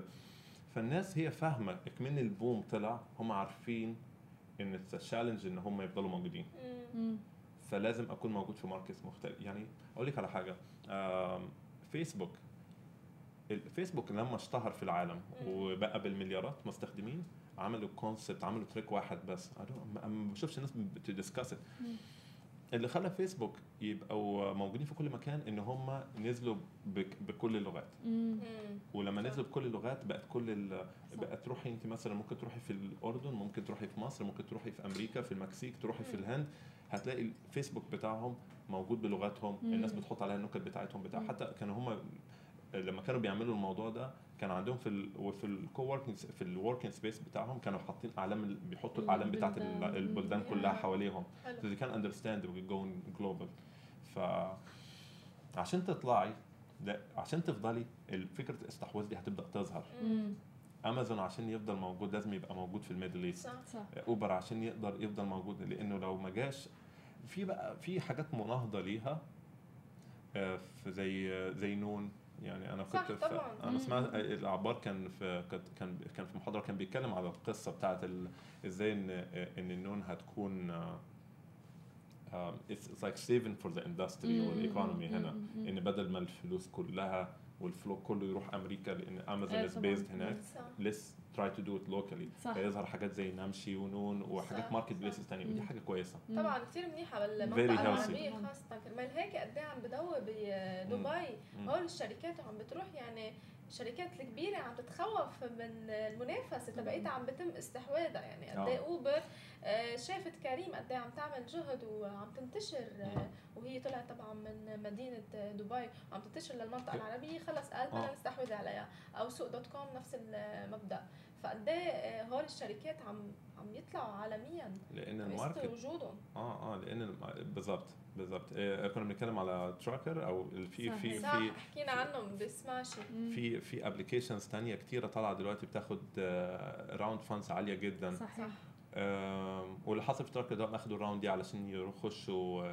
سوق مصر لان مصر هيكون هم لو نجحوا هنا الكونسبت ممكن نفسه يتاخد ما هو في التك ممكن تاخد تروحي في حتى فيها ديماند اعلى طبعا زي اتصالات زمان was new ايه قبل دو كمان مثلها زي فينيشت خلاص الكاستمرز كلهم شايلين الاتصالات ولما راحوا مصر they secured 15 million users 15 million users جداد ماركت جديد مصر هيوج ماركت جديد مفتوح فهي دي الكونسبت بتاعت اي واحد هيطلع فانا شايف بس دبي الفكرة كلها من البومينج اللي حصل هنا والرياضة اللي حصلها هنا ان هي انا اتمنى دايما ان هي تكون يعني تطلع يحصل البيست براكتس ان هو يطلع يثبت مجاله هنا يدخل في المينا ريجن صح and then we dominate صحيح يا صحيح نصيحتك هيك أخيرة يمكن لكل العالم اللي عنده أفكار مثل أنا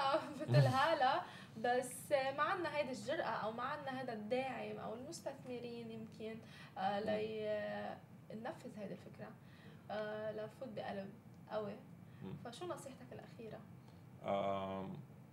نصيحتي الاخيره هقولك نيفر جيف اب يعني حاول مفيش حاجه بتحصل ولو انت عايزه توصلي مكان يعني حاجه من الحاجات دايما انا بيج فان في فكره ان هو الناس اللي بتحط الهدف قبل الطريقه قبل لو عايزين تسمعوا اكتر عن الموضوع ده لان انا ابسورب كونتنت من ناس كتيره منهم باب براكتري اولويز بيتكلم دايما على الموضوع ده فموضوع انك انت تحط الهدف الاول وشوفيه فعلا وحاولي هتلاقي الطريقه ما تقعديش تعملي زي ما كنا بنتكلم في البدايه بتاع ما تقعديش تتكلمي في ازاي هروح يعني احنا عايزين نتقابل النهارده اوكي اتقابلنا وقلنا هنتقابل في وقت معين احنا عملنا الجول واتقابلنا صحيح كل واحد فينا حدد ظبط جدوله على الوقت كل واحد فينا جيب طريقه معينه قالوا انه ممكن واحد جيب عربيه واحد جيب مترو جينا واتقابلنا وعملنا الهدف بتاعنا بس حطيناه الهدف اتحط اول شيء حطيتيه وبعدين كمان لما يكون عندكم لما تكون بادئ في الاول المشاركه في الحاجه بدل ما الواحد يقفل عليها لان في فاوندرز كتير ورواد اعمال كتير بيخافوا من المشاركه صحيح ويقول لك لا دي فكرتي مش هدخل حد معايا بالضبط الشراكه قد ايه مهمه بهذا مهمه جدا لان انا حتى كنت بدي عليها اكزامبل بقول لك لو انت هتبيعي برودكت اوكي لو هتبيعيه ب 100 درهم ستوك درهم بلاش نتكلم دولار ب 100 درهم هتبيع منه 10 ناو يو ميك ان انكم اوف 1000 لو انت اشتركتيها وهي خلتك تبيعيه ب 50 درهم مش ب 100 انت شايفه ان هي 50 شويه بس في كان هيلب يو دو ات 1000 تايم ذن ناو يو ميك 20000 يعني انت عامله الضعف بس الناس ما بتشوفش الحاجه دي بيقعدوا يبصوا على ايه لا انا مش عايز حد يخش معايا عشان افضل انا الفاوندر عشان افضل انا عندي 100% او انا وهي عندنا 50% مش عايزين مع ان الثاني ده ممكن يطلعنا صح انت ما هتكبر ايد واحده ما بتسقف حاجه كريم عمره ما كان هيبقى اكوايرد ب 2 مليار الا لو كان عمل